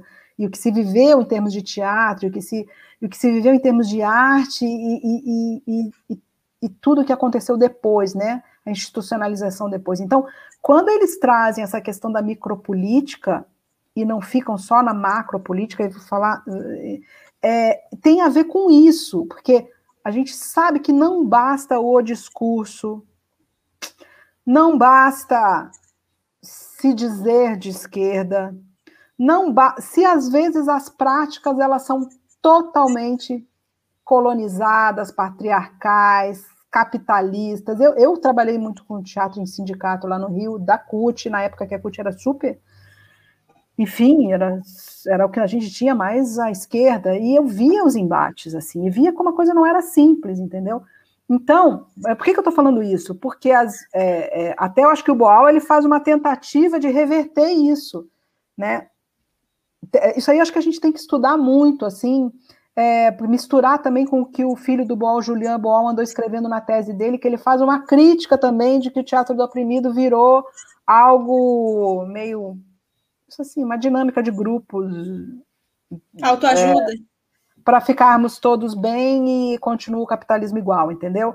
Ele faz uma crítica, eu acho que marxista radical, eu, eu, eu acho que ele vai lançar o livro. É, é, acho que a gente tem que pegar isso, que não resolve tudo para mim, das coisas que eu vi, que eu vejo e tal, é, e pegar as experiências variadas, assim, e as coisas que a gente vive e viveu, gente. Na, na, na, é, por exemplo, essa questão do produtivismo, você estava tá, falando, Isaac tava falando, começou falando do, de como é que é Guaíba, como é árido, como é complicado. Mas se a gente pensar na, nos governos de esquerda que a gente te, teve, é, a gente na universidade virou miserável do produtivismo. Isso no, nos governos de, no, com Haddad de ministro da Educação. Não, eu, eu quando eu vim para cá, para a URGS, eu aproveitava às vezes para me manifestar. Eu era coordena, quando eu era coordenadora, eu estava naquelas reuniões com outros coordenadores de outros cursos. E eu aproveitava para me manifestar, porque, ah, URGS, excelência e tal, e eu dava umas eu aproveitava assim, não, porque lá não é FRJ. e eu me lembro que as pessoas, assim, a gente não, a gente ficou amarrado que a gente não podia criticar porque eu fui criticar assim, vem cá, que, que universidade de excelência é essa que toda a parte burocrática administrativa está nas costas dos estudantes que ganham uma merreca de bolsa? Ai, mas antes era muito pior. E a gente fica nessa amarração. Ai, mas antes era muito pior, tu não pode falar, não sei o que lá. Gente, teve uma coisa, teve uma democratização das verbas, uma, um aumento das verbas, criação de cursos de pós-graduação no Brasil inteiro, mas teve uma miserabilidade da relação com o conhecimento. Eu, como eu venho de outra geração que viveu a universidade que não era produtivista, e, bom, não, ainda teve a época da ditadura, isso é outra coisa. Então, por que, que eu estou dizendo isso? Porque só dizer que é de esquerda não significa que você não está atravessado por linhas que interessam. Por isso que eu acho que o Ailton Krenak e o Davi Copenal eles são nossos sábios do momento porque são povos que vivem, eles, as coisas que ele diz, eu passei assim a, o ano passado inteiro ouvindo, e agora ouvi ele no Roda Viva também. E fala com uma. De, eles são desdramatizados. Eles não, eles não têm a nossa lógica do drama. Ele fala. Sem ressentimento, sem ódio, mas com uma firmeza. E eles experimentam, tá aí, ó, tá aí, gente. A, não é nada daquilo que a gente pensava. A floresta existe espontaneamente e, e, os, e os povos originários, os indígenas, eles não destroem. Não. A prática deles e a relação deles e a cosmovisão deles faz com que a floresta exista, né? Então, mas por que eu estou falando isso tudo? Porque ah, porque não é tão simples assim, clown individu... Eh, palhaço individualista e teatro do oprimido. É, porque uma das minhas broncas era essa também. Não basta a gente resolver no nível do discurso macro. Não basta. Tem, porque se as nossas, por exemplo, isso, se eu não tenho liberdade de pensamento, se eu, se eu, se eu pego o autor de uma coisa superpotente e transformo ele num mito que eu não posso pensar, Uhum. Ou se eu pego o teatro do oprimido, um movimento do teatro do oprimido, como eu vi também, e faço de, disso uma instância de poder. Ah, um amigo meu que foi para a Alemanha, que vivia na Alemanha, foi lá, encontrou uns brasileiros fazendo teatro. Oh, eu quero, também vou. Mercado, bicho, cortaram ele. Vamos ser, vamos ser realistas, isso nos atravessa. A gente quer sobreviver, a gente quer o caminho do dinheiro, sabe? Mas a gente não pode ser escravo disso, e nem ingênuo, né? Então, nem Isso, por que, que eu estou falando isso para vocês? Porque eu não faço parte da hierarquia mais, entendeu? Por isso que eu saí fora. Então a gente tem que pensar, isso é, é, e aí eu acho que o palhaço ele é, e eu não sei, ele pode ter uma origem é, é que quando vocês estavam falando, eu me lembrei de um. É que eu me lembrei há pouco, eu estava lembrando, contando para umas pessoas, a primeira viagem que eu fiz para o Nordeste, uh, sozinha. Eu tinha feito uma viagem com o namorado e seis meses depois. Antes do Nordeste, eu morava no Rio, e antes do Nordeste, um pouquinho antes daquele boom turístico do Nordeste. É, e eu fiz uma viagem, era como tinha greve na universidade, eu ia no final da, da, do verão, ia em março, que era quando tinha as nossas férias. Eu, e aí eu fui de, de, de, ônibus de Porto Alegre a Natal, de Porto Alegre, do Rio de Janeiro a Natal, e eram muito, todos eram nordestinos voltando para suas, ou indo lá visitar seus, seus parentes e tal. E tinham, tinham figuras, esse, essa viagem durou 52 horas, era 48 mais o atraso, mas só a viagem, eu não me, é inesquecível, porque o que tinha, as figuras que tinha, tinha um cara que fazia assim, uma música, um cara de músico popular, ele fazia uma música em meia hora, Tinha um outro que era músico atonal, fazia uns poemas elaborados, que era capaz de brincar, que tinha o violão, e aí emprestava para esse que faziam ali na hora, uma monte, uma música atrás da outra, uma música apaixonada. E tinham dois caras muito engraçados que me cederam o lugar deles, porque eles, eu estava sentado lá no último banco, eu comprei de última hora, e eles me cederam, trocaram comigo, mas eles, a história deles era o seguinte: eles tinham trabalhado em circo em circos pequenos no interior do Nordeste. Então, eles contavam, quer dizer, ao mesmo tempo que o cara era vendedor, ambulante, eles, eles contando das, das peças que eles tinham feito como palhaços no circo, circo-teatro e tal. Isso aí é absolutamente popular, assim, um negócio muito de feira, sabe? Uma realidade de feira. Então, eu acho que tem isso também, né? Eu acho que, que também se aciona isso. E, e, eu uhum. acho que a gente, nesse pensamento todo cruzado, a gente pode pegar ali o detalhe de quando um exercício aciona isso aí, a gravidez de mundos, entendeu? Isso uhum. a gente uhum. pode fazer, isso, é, isso me interessa muito. Uhum. Opa, eu acho que achei um ponto também do palhaço e, e talvez que, que do, do oprimido talvez faça que essa questão de sobreviver, depois da gente encenar ali, né, as pessoas têm uma outra possibilidade de, de sobreviver dentro de, desse esquema, né, de tentar vencer as opressões, né, ou ter ensaios disso. E o palhaço, né, ele ensaia várias, acho, possibilidades, assim, né, uhum. no, no, na figura dele como artista, assim, né. Não sei se, se tem esse vínculo, mas a sobrevivência, essa palavra fez eu pensar. E, eu sobrevivência em relação de, de que isso se isso continua na vida da pessoa ou de. Sim, na experiência de vida da pessoa, né? Uhum. E, e, e, e de palhaço tem, tem tanto na vida dele como também né, de, de, saber tirar né, a graça da, da, da, das histórias né, de vida, né, que às vezes são, são bem Sim. trágicas, né?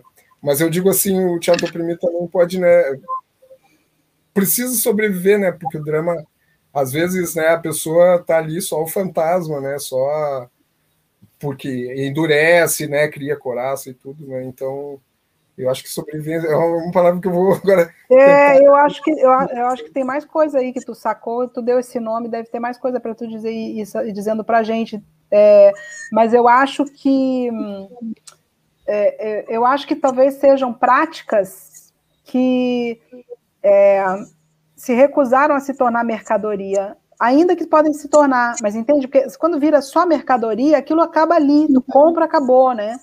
Mas quando é alguma coisa que tem a ver com iniciação também, tem todo um, um aprendizado, de um modo de ser, isso tem uma repercussão, né? Interessante, cara. Eu acho que quando a gente acha uma palavra que nos serve é porque ela tá cheia de vida também, de mundos também sobreviventes. É, assim, ó, eu, eu pego gente, gente variada, né, quando faço curso. E às vezes a pessoa, numa experiência ali, num dia da, da, da convivência lá, e ela assim saca alguma coisa e muda totalmente a, né, a vida dela, assim, aquilo ali é libertador para mim uhum. vendo, né, e assim, opa, que legal, e essa pessoa começa a ir outras esferas, começa a pensar sobre a vida dela. Olha que legal. Se tu lembrar, já que vocês pretendem escrever, se tu lembrar de casos desses, tipo isso que te fez bem, e tu puder contar ou escrever ou gravar isso aí, tem assim numa oficina né, quando a pessoa dá essa virada. Uhum. Né? Eu vou procurar lembrar assim lá do, do começo e, e, vendo assim para cada pessoa e mais ou menos também saber às vezes como é que ela está agora, né? Isso é muito legal assim, uhum. porque às vezes o teatro ajudou na vida, não foi só para continuar fazendo teatro, né? Muita gente, opa, descobriu ah, o teatro foi me ajudar e eu quero eu quero atuar dentro dessa área, né? Mas é, uhum. tem dos dois lados. Né? Uhum. Bom. Eu pensei numa coisa agora. Eu quero falar logo, porque daí senão eu, eu perco essa coisa que eu pensei. Um, que é uma palavra muito na moda agora, que é usada às vezes até de forma errada, que é o empoderamento. Se a gente pensando, pensando aqui nos trabalhos que eu faço no hospital, quando o palhaço ele confere poder a quem está desprovido de qualquer poder, que é a pessoa adoentada. Então, no hospital, a, a, gente inverte a questão do poder, né? É, é, o paciente que, porque o palhaço ele é burro, atrapalhado, ele. Então, o paciente é mais que o palhaço, né? Não sei se bem, bem, entende? A gente confere esse poder, a gente, a gente faz essa transferência.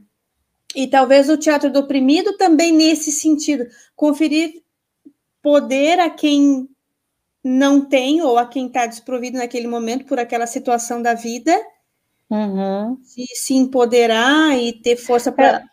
O Bol falava em dar voz, né? Dar voz às da pessoas para falarem das voz. suas próprias coisas, mas, mas que tem isso, assim, eu acho que de, também de tomar um lugar, isso de ser protagonista da própria vida. A gente pode fazer relações, talvez. E eu acho que também isso, assim, essas coisas, esses, essas, essas lembranças de vocês desses, entende? Assim, um momento com o paciente, o que que é que o é. isso aí, eu acho que a gente vai, acho que dá para ir juntando, entende? Vendo assim, uhum. nossa, olha só. Porque tem o um estudo da, da, da, questão da palhaçaria no hospital que, que diz assim que o paciente, né, é, ele, ele não pode, ele não tem poder de nada, ele não pode negar nada. Então, é, o, o médico ele vai receitar uhum. o que ele precisa tomar, a enfermeira vai dizer que é a hora do banho, é a hora de comer, é a hora daquela injeção, é a hora daquele medicamento. É, enfim, todo mundo manda no paciente. E com o palhaço lá, não. Ele pode dizer que não quer, né? Tanto que tem aquela questão de bater na porta, uhum. né? E a, e a gente, como palhaço, pergunta se pode entrar. E o paciente pode dizer que não, que não quer a visita do palhaço. Uhum. Então, que seria o, o, único ser que ele pode negar. Ele não pode uhum. negar o médico, nem a enfermeira, nem mais ninguém, mas o palhaço ele pode negar. E aí a gente respeita quando ele, há essa negação. É, ele tem uma escuta, né? Ele, o, o palhaço escuta o paciente. Uhum. É que eu me lembrei agora, é que na verdade é também é, coitado do paciente, não era, nem era para ser tão assim, isso tem a ver com as nossas instituições, né? É que a minha mãe teve hospitalizada há pouco tempo e o meu pai ficou com ela porque ela quebrou o fêmur. E eu a gente ficou se revezando também, meu pai não ficar lá direto. E eu me lembro de uma vez que a minha mãe não aguentava mais comer a comida do hospital. E aí a gente levou. Aí é uma técnica. Aí, gente, não é só os poderes, são as potências, as pequenas potências. Uma, os técnicos de enfermagem, eles têm outra aproximação. Alguns, entendeu? Ou a maioria. Sim. Primeiro, ficavam super chateados quando tinha que jogar comida fora, mas que eles não podiam levar. E eu me lembro que uma vez eu mocosei assim para entregar no sinal, peguei, disfarcei para levar a comida que, tipo assim, do acompanhante que ninguém estava comendo. E, e, então tem uns esses é, e, e, e, aí eu me lembro que, que teve uma coisa assim de alguém, meu irmão fez uma comidinha para minha mãe, bem leve e tal, e levou porque uma técnica sugeriu. E aí, quando ela entrou, des... entrou a nutricionista, entrou a nutricionista, a gente achou, tava eu, eu na inocência, a gente achou que era fisioterapeuta, minha mãe também achou, daí eu contei, ah, porque eu não sei o que, tem um guisadinho, tava... não, mas não pode, enfim, ela saiu dando ordem geral, mas aí quando a mulher saiu da sala, a minha mãe fez assim, isso é um tanto palhaço, entendeu? E ela, ela, a minha mãe fez assim, como faz o teu pai, e meu pai é, é um palhaço, na verdade. Então, assim, é, entende? Assim, é uma ilusão da instituição, mas, e é uma forçação de barra, só que é muito uhum. agressivo. A gente talvez não possa publicar isso, porque, enfim, mas é, mas a gente tem que estar no lugar de rir. Gente, esses elos, essas alianças acontecem ainda bem nesses lugares muito duros, muito totalizantes, né? uhum, né? Isso. Então, tem algo ali nos técnicos de enfermagem, alguns que eles são mais parceiros, eles dão uns toques, eles dão aquele toque daquela receita da avó, não, faz assim, faz assado, acho melhor. E vem lá o médico, que é a palavra final e tal, né? Mas tem isso aí. eu achei muito engraçado, porque meus pais são super sérios, assim, nessa coisa institucional, né? Mas ela, já deve ter passado muito especialista lá que ele, que saiu fora e meu pai fez careta, entende? É. O que é um jeito de tu, de tu mandar dar uma figa, né? É, desdramatizar, como tu falou o antes. Né? Palhaço né? é um lugar, é um lugar aceito, talvez, que possa fazer esse. É um coringa mais engraçado, né? Faz essa mediação. É, e aí a gente, a gente pega é, esse público e chama para cúmplice de alguma bobagem, de alguma, uhum. de, de furar alguma regrinha ali, alguma coisa. Trancou de novo, Silvia. Ah, destrancou agora. Talvez o palhaço tenha essa permissão, né? Que a gente, por causa do protocolo, por causa do formalismo, assim, ah, já, ele já quebra no próprio ser dele ali, e aí as pessoas né, conecta mais fácil, assim, né? Até eu acho por causa da popularização que tem, né? O palhaço, uhum. de repente e que, que de repente joga, né? Vê uma figura, né? É uma figura diferente. Né? Uhum. Que, que, acho que quebra com isso. Né? É, eu, eu gosto de chamar poder, e por isso a palavra empoderar é meio, meio uh, enfim, discutível, embora se é. entenda o contexto. É, uhum. O poder, esse o instituído, que está a favor da manutenção de hierarquias e tal. E a potência é essa que é, que é nos, que nos bota na vida, nos faz cheios de vida. Né? Tanto que eu acho que as terapias que funcionam são aquelas que acionam as potências, as potências até para você se rebelar com o próprio terapeuta, com a terapia, com os saberes esses que. Mas é, não, só, eu, eu, gente, acho que assim, ó, tem essas coisas de funções e que vocês trazendo os exemplos de coisas que vocês viveram exemplos. e isso se junta. E e uhum. eu, eu, particularmente, eu acho que eu escrevi isso na minha dissertação, eu tenho que ver. Mas era uma coisa que me chamava a atenção no processo de, de criação de teatro fórum, que era, da, que era do grupo rir de si mesmo. Eu via isso. E era uma coisa muito do uhum. Boal, porque não era todo o grupo. Porque eu me lembro de um grupo alemão que depois ficou muito amigo nosso, que eles fizeram uma oficina, o Boal parou de. Ele tava, não estava, em vez de Boal ir viajar, ele estava chamando os grupos para virem ao Rio de Janeiro, ficar lá hospedados um mês e fazendo oficina com ele. E aí, esse grupo alemão era um grupo de gente de, de vários lugares da Alemanha. É, eles foram e o Boal deu como tarefa para eles eles já chegarem com alguns núcleos de teatro fórum, assim, umas cenas para fazer. E uma das cenas, e eu acompanhei a oficina inteira, né? Ele, o Ball falava em inglês com eles, eles faziam as cenas em alemão, e aí se, e aí se uma falava português, outro espanhol e tal. E aí se ia, isso também era muito legal no Ball, tudo ao mesmo tempo agora, tá bom.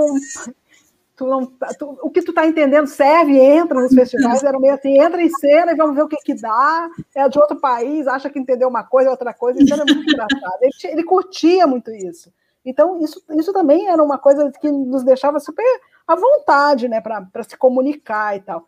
É, mas aí o, o, grupo alemão, que depois eles voltaram num festival no ano seguinte, dois anos depois, com, essa, com esse espetáculo de fórum, eles trouxeram uma, uma, um, um, um início assim, de, de, de peça que era em relação à burocracia na Alemanha, principalmente para estrangeiros.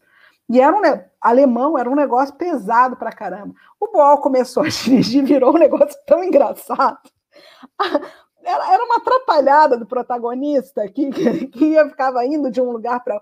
E aí eu me lembro dos alemães assim, poxa, a gente trouxe um negócio sério, bom, transformou num negócio. Mas isso era muito bom. E, e, isso, e assim, eu vivi muito isso e eu gostava muito disso dele. Ele se vê, e os alemães assim virou um negócio assim que era muito, era uma palhaçada no melhor sentido, entendeu?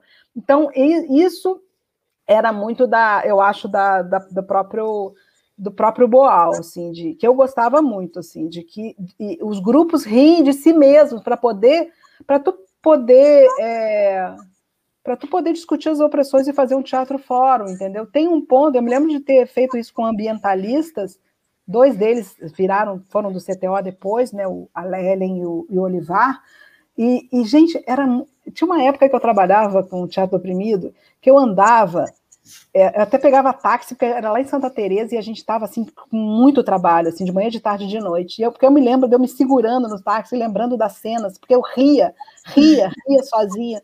Era muito engraçado, por exemplo, esses ambientalistas, eles a, a, a impossibilidade deles de mili serem militantes eles riam deles mesmos, entendeu? Do quanto que o, que o movimento deles acabava sendo uma coisa mais da Zona Sul.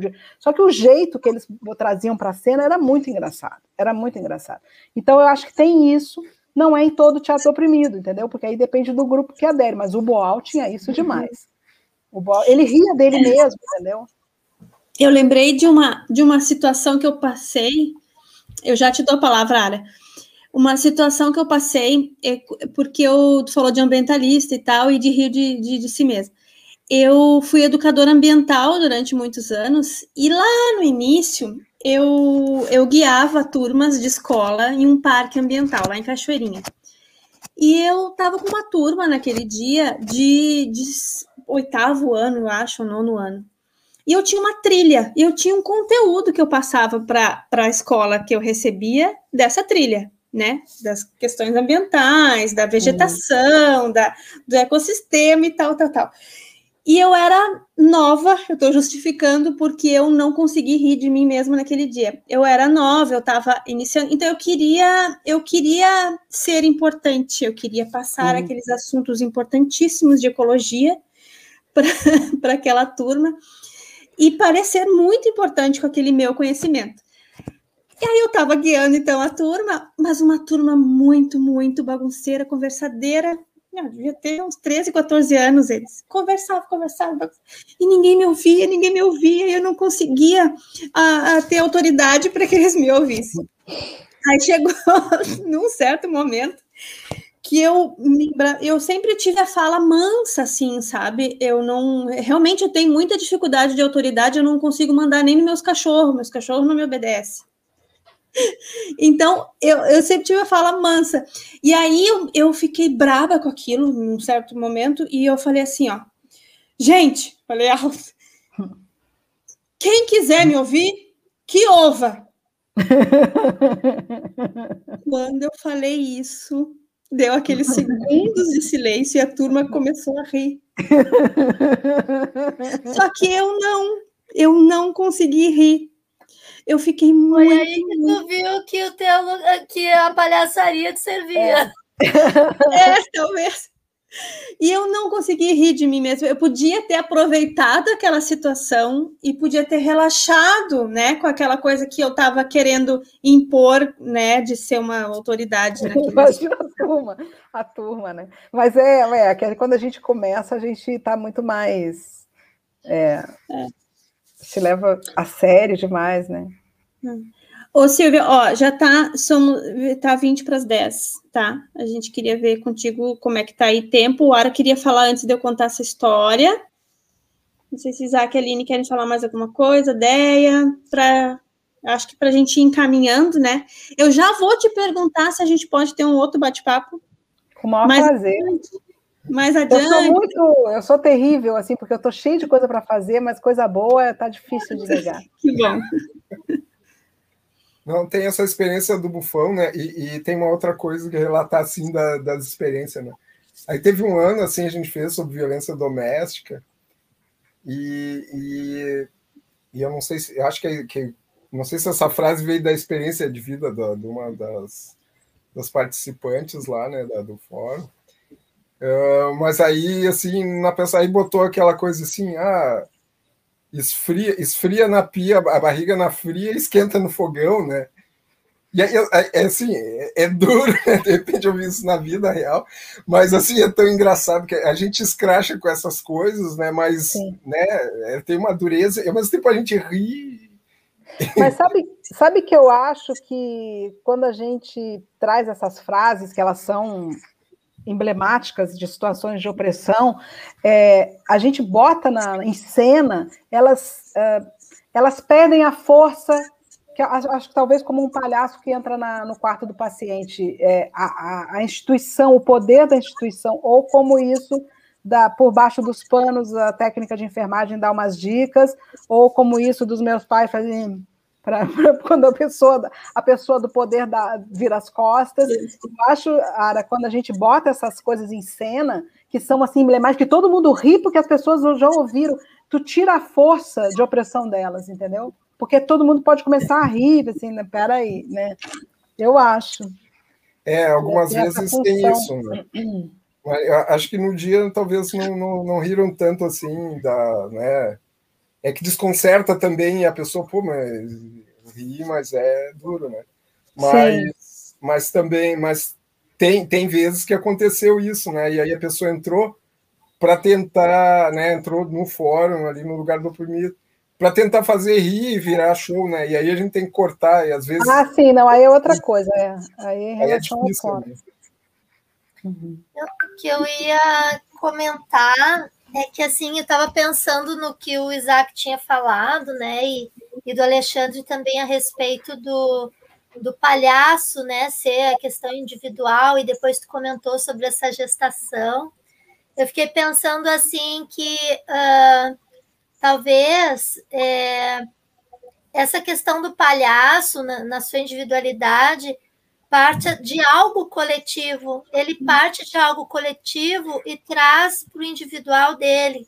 E o teatro do oprimido parte do individual, porque as opressões é individual, individuais também, porque nós, por exemplo, antes de construir uma peça, cada um conta o que sente, o que passou na sua individualidade e depois traz para esse coletivo. Eu acredito, não conheci o Boal pessoalmente, só uma vez que eu vi ele de longe numa oficina que estava dando para o ar, mas uh, o que eu, que eu acho, assim, é que uh, dentro desses grupos, por mais que tu vá trabalhar é, numa aldeia indígena, num presídio, cada um tem a sua pressão individual que às vezes está vivendo naquele coletivo. E aí isso vai contribuir, trazer força para trabalhar aquelas questões mais coletivas. Hum. Uhum. É, deixa eu aproveitar e fazer uma fala aqui também. Eu acho que teve um monte de coisa legal que a gente conseguiu né, tocar aqui enquanto a gente conversava, é, que a gente pode aprofundar depois. Acho que da, das coisas assim que eu anotei mentalmente, né, que, que me atingiram como, como, como algo que pode vir a, a ser bastante produtivo, né, é, pensando na, na, no cruzamento do teatro oprimido com a palhaçaria, né, na contribuição, do teatro oprimido com a palhaçaria. É, eu acho que para mim foi perfeita a colocação da Silvia com relação a, a, ao que gesta alguma coisa que está prenhe, né, como ela usou o termo, né, eu acho que isso tem muito, né, e realmente faz pensar tanto no individual quanto no coletivo, né? E acho que a gente pode, quando chegar na etapa da gente dar uma olhada nos exercícios, a gente ter isso muito firme, assim, né? Quais exercícios que estão prenhes de mundos, né? Eu acho que isso realmente é, foi algo muito, muito, muito preciso, assim, é, para o que vai ajudar a gente nessa maturação da pesquisa. E outra coisa que lá no início a gente falou, no início da conversa, que foi sobre essa esse preconceito que a gente tem com brincar, né? Como se a gente tivesse que parar de brincar em algum momento, né? E a gente vê o quanto o adulto é carente da brincadeira, né? Com a mínima, o mínimo uh, que ele se permita entrar numa brincadeira, né? Ele se entrega, né? Ele se deixa levar. A gente vê isso. A gente trabalha com teatro lambi-lambi, né? O nosso melhor público são os idosos, são os adultos, porque eles estão em busca de migalhas de ludicidade no meio da crueza e da, da, da, do pragmatismo do dia a dia, que a gente tem que fazer escolhas o tempo inteiro que são duras, né? Quando eles veem a nossa caixinha de lambe-lambe, a nossa casinha, desperta uma coisa neles, assim, que é, é impressionante, o brilho do olho muda. Eles estão passando com, com isso aqui franzido, e eles olham para a casinha, e aquilo já muda na hora, sabe? E eles já me olham no olho, que a Aline manipula, eu faço mestre de cerimônias, né? Então eu fico ali fazendo essa interatividade e eu, eu tenho a oportunidade de ver, mudar na cara deles assim o olhar quando eles olham para a caixa e eles desapegam, sabe? E isso também é, é, e esses gatilhos acho que é importante a gente ter isso também. Não que isso seja um foco para o trabalho do palhaço, né? Porque é, é universal o que ele faz ali, né? Mas daqui a pouco a gente tentar achar coisas onde a gente possa tocar e sensibilizar quem está endurecido né? Uh, uh, eu tive uma outra experiência, falando na primeira pessoa de novo, né? Uh, eu tive uma experiência de dar oficinas em assentamentos sem terra, né? Pelo interior de Santa Catarina, fronteira lá com a Argentina, com o Paraná, né? e eram, eram oficinas para a gente falar sobre cultura de massa e indústria cultural. Né? Eh, era longe de, de, de, ser teatro do oprimido, assim, até porque eu não, não, não tinha técnica, assim, hoje eu não tenho, antes eu tinha muito menos, né? mas era para as pessoas falarem de si, né? Então, eles reuniam nos assentamentos maiores é, é, crianças, adolescentes, alguns adultos responsáveis por eles, de outros assentamentos, iam para lá para participar de uma série de jogos de improvisação, né? Eu, eu fazia eles fazer histórias em quadrinhos, né? A, apresentação como telejornal, essas técnicas que a gente, a gente usa assim, mas deixando tudo muito livre, né? Para não seguir um cronograma, porque tudo era muito mutável, porque às vezes o ônibus estava vindo de outro lugar e o ônibus não chegava, né? Porque tinha um problema, né? Eu não podia ficar preso em fórmulas, né? Eu tinha que olhar quem estava ali e, e, assim, eu ia muito, os primeiros eu ia muito programado para os convidados, que eram os adolescentes, as crianças, porque a gente tinha que fazer eles se reconhecer enquanto é, ainda participes de uma história, né, do movimento, né, que é, é, reconheceu a trajetória, entender a realidade deles no, no presente, entender que nem todo mundo está com terra, terra na mão, né, que ainda tem muita gente lutando, né, fazer esse trabalho com eles, era isso. Eu ia preparado para isso, para perguntar para eles por que, que eles não se viam na TV de maneira saudável, né? A gente vê sempre em luta, né? que para mim é saudável também, mas é, mas a, a, vê sempre em luta. A gente teve uma única novela que mais ou menos relou ali com uma certa, né, um certo respeito, que foi o Rei do Gado, que teve um núcleo ali de sem terra, mas mesmo assim, né, ainda ainda dá para a gente discutir muito, né, até a dramaturgia. É, mas o e eu, eu falei isso para dizer que quando a gente chegava lá, quem mais participava eram os adultos.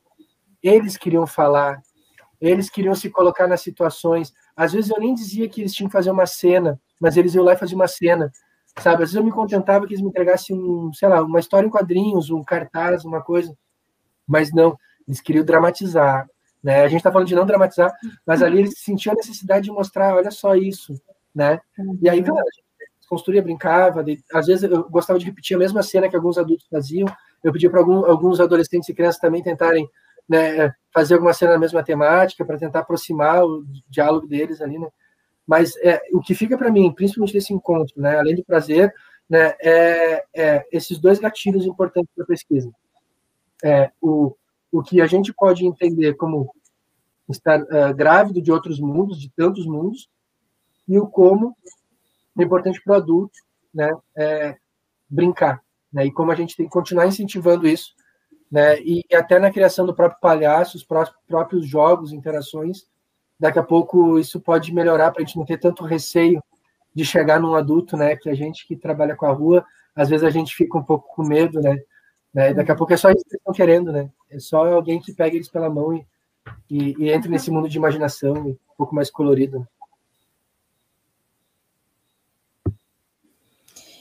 Eu vou, eu vou falar minha última fala, então é, disso de criança e de adulto, né, em relação ao palhaço. A gente comenta que a, a criança ela se reconhece no palhaço, é como se fosse um igual, um brincante ali como ela. Criança até os 5, 6 anos, porque depois também já começa a perder o encantamento, já começa a crescer, né? É, para a criança é esse reconhecimento, assim, é como se fosse um igual, um brincante, mas para o adulto é quase que um, é um bálsamo, é uma cura de feridas, de traumas, porque é um reconhecimento, se reconhece né, naquela humanidade que o palhaço apresenta.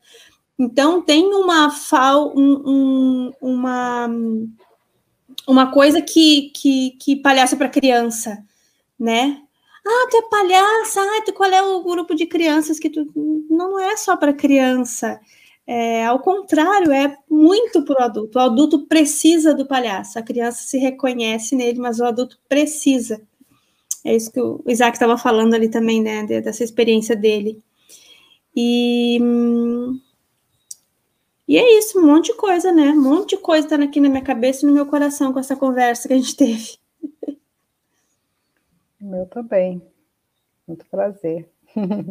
Agora, tu falando, Jaqueline, só me lembrei disso, assim, talvez não seja só o teatro do oprimido como técnica, mas a própria vida do Boal, porque ele tinha humor, ele tinha humor, uhum. entendeu? Ele ria de si mesmo, então, e eu me lembro desse grupo alemão que veio é, fazer, a gente ficou muito amigo, depois eles nos levaram, a primeira vez que eu viajei para fora foi porque eles nos levaram como, como retribuição para a Alemanha no ano seguinte, é, e uma delas disse assim, nossa, eu nem sei se é, se é, se é o teatro do oprimido ou se é o próprio Boal, assim, porque então, que era um conjunto de coisas de, de, é, de, de, modo de levar a vida, entendeu? Que misturava com essa coisa da militância e ao mesmo tempo com muito humor. Então, acho que também isso.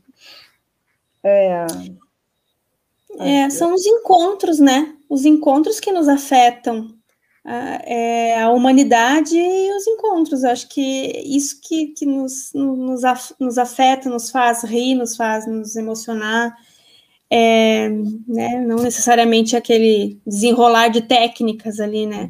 E Mas o quanto, O palhaço é revolucionário, né? Mesmo, né? Nesse momento. Eu vejo Sim. isso, eu tenho esse estudo lá na Itália com o Pinóquio. O Pinóquio não é esse Pinóquio da Disney, né? Mas o Pinóquio era um revolucionário porque ele se ele, ele não se instituía.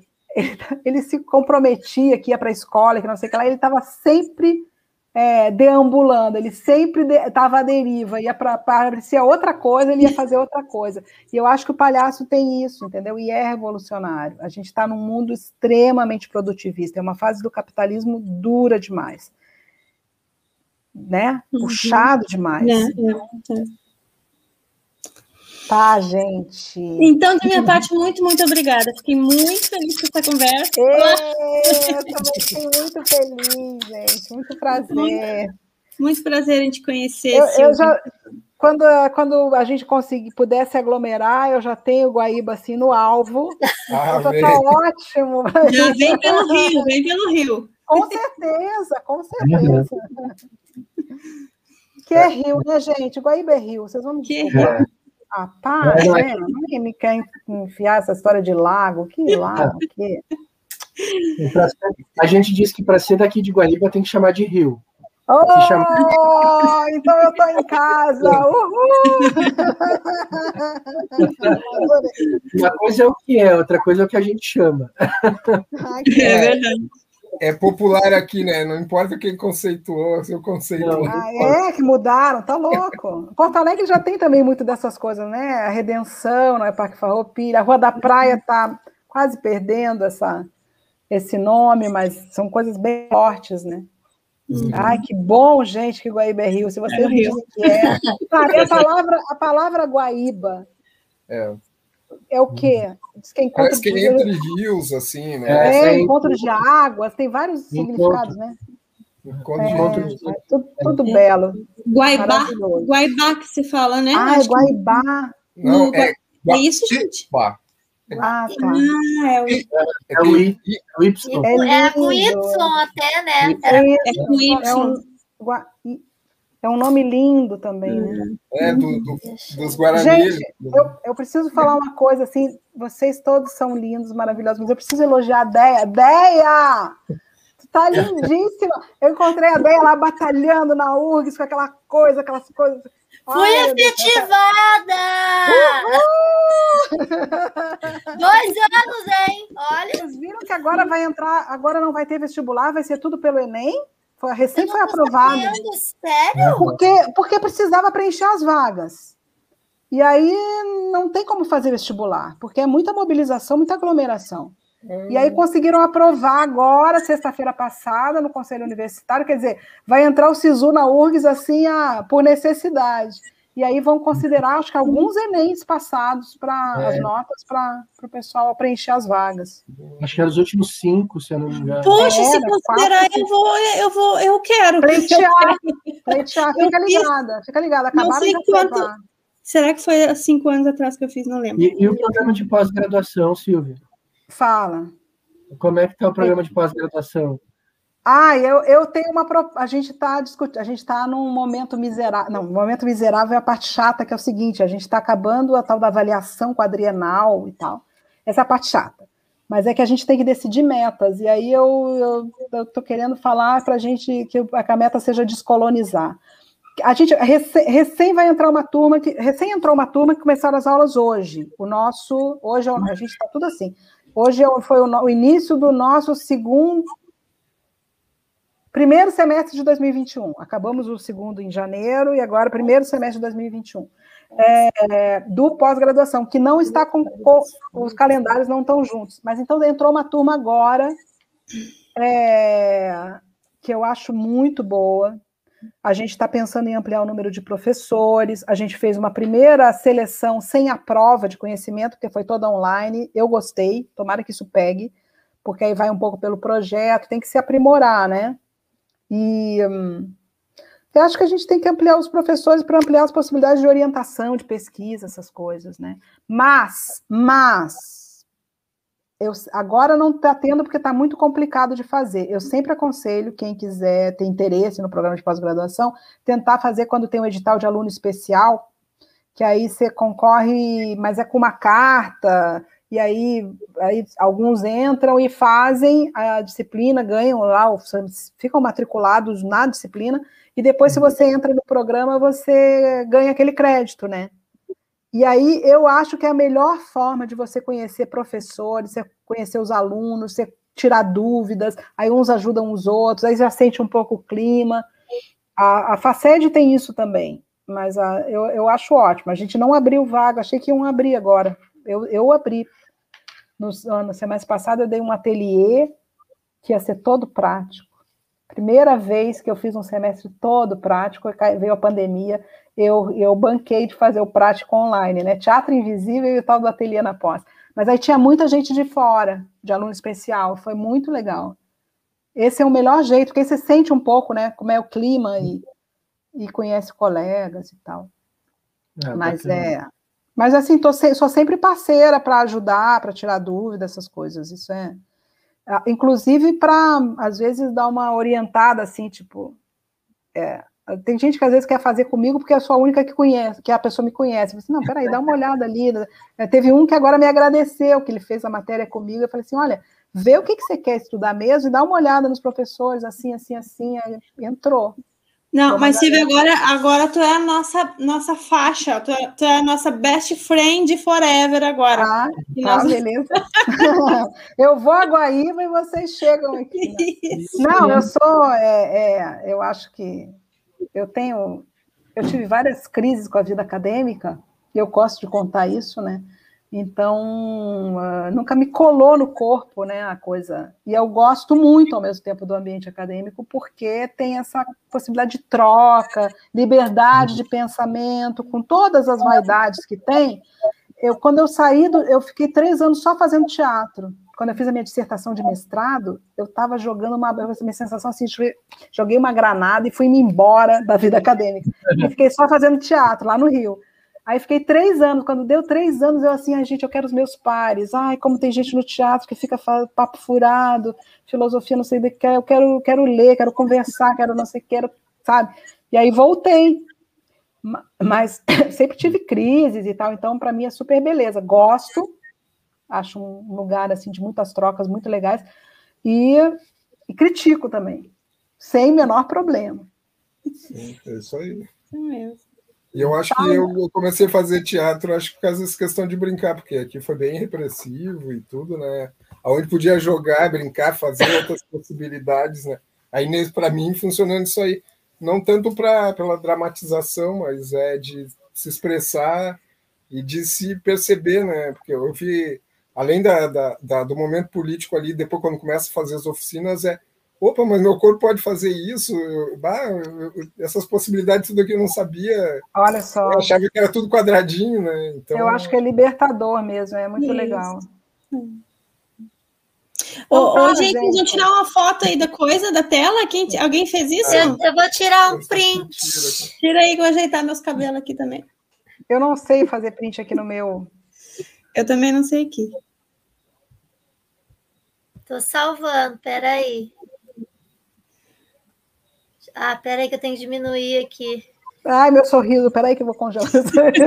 ai, ai. Não veio. Peraí, não, quero ver onde é que foi parar a foto agora. Achei! Peraí, vou só salvar. Salvar. Mas já foi a foto? Já foi a foto.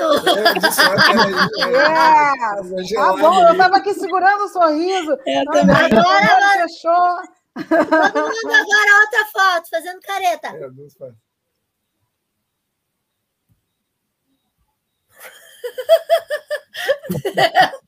Tô tentando eu achar. Devia feito, eu devia ter feito a careta dos meus pais. Lá. Isso! É. Gente, eles têm 83, 84 anos, foi impagável. Ah, que máximo. Sabe que, que tu estava contando essa história, eu me lembrei que quando o Irá, quando era pequenininho, ficou doente, foi para o hospital também. O Irá, ele não, não tomou os remédios que tinha que tomar, ele botava tudo fora, só ficava no soro, o soro que melhorou. E ele se negou a comer a comida do hospital. Ele tinha o quê? Uns quatro anos, né? Eu acho. Porque tinha carne. E ele não quis. Aí a gente fazia comida, eu levava escondida, e ele comia, e ele. Tá vendo? É, são E tinha uma, uma médica lá que ela acabou descobrindo, e ela foi super querida. Ela disse assim: não, então, não, não mostra para ninguém. Tá vendo? ela, ela tinha essa coisa é, também. É a, é a, palhaçaria na médica, que é, é. Não, não, leva, não, adere tanto às instituições de poder e hierarquias uhum. e tal.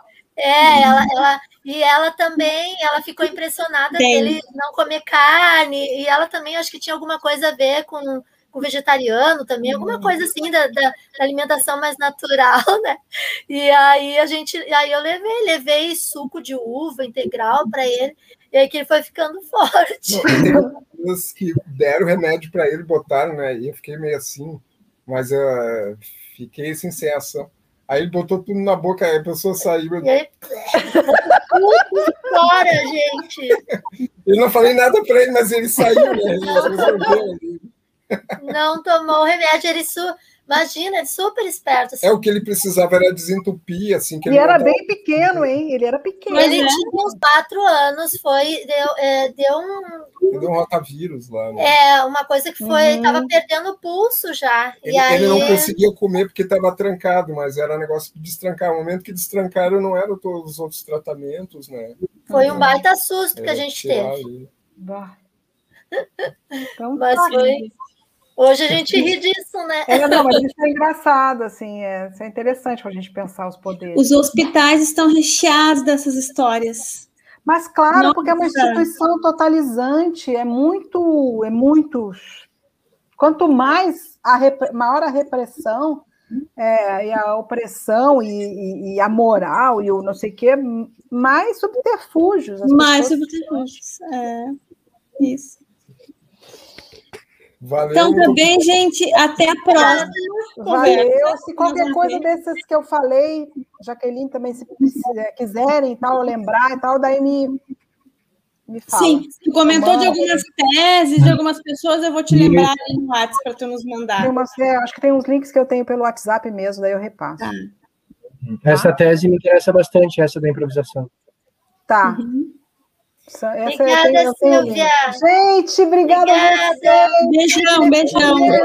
Encontro muito bom. Muito bom, obrigada. Vamos conversar mais aí. Vocês vão fechar tudo de uma vez? Como é que é? Tem que sair. Tem que apertar no, no, vermelho X. Tem que apertar ah, no X. Ah, tá ali, tá ali, tá, tá. Tá, então vou nessa. Tchau, gente. Tchau. Beijo. Beijo. Obrigada. Até. Até.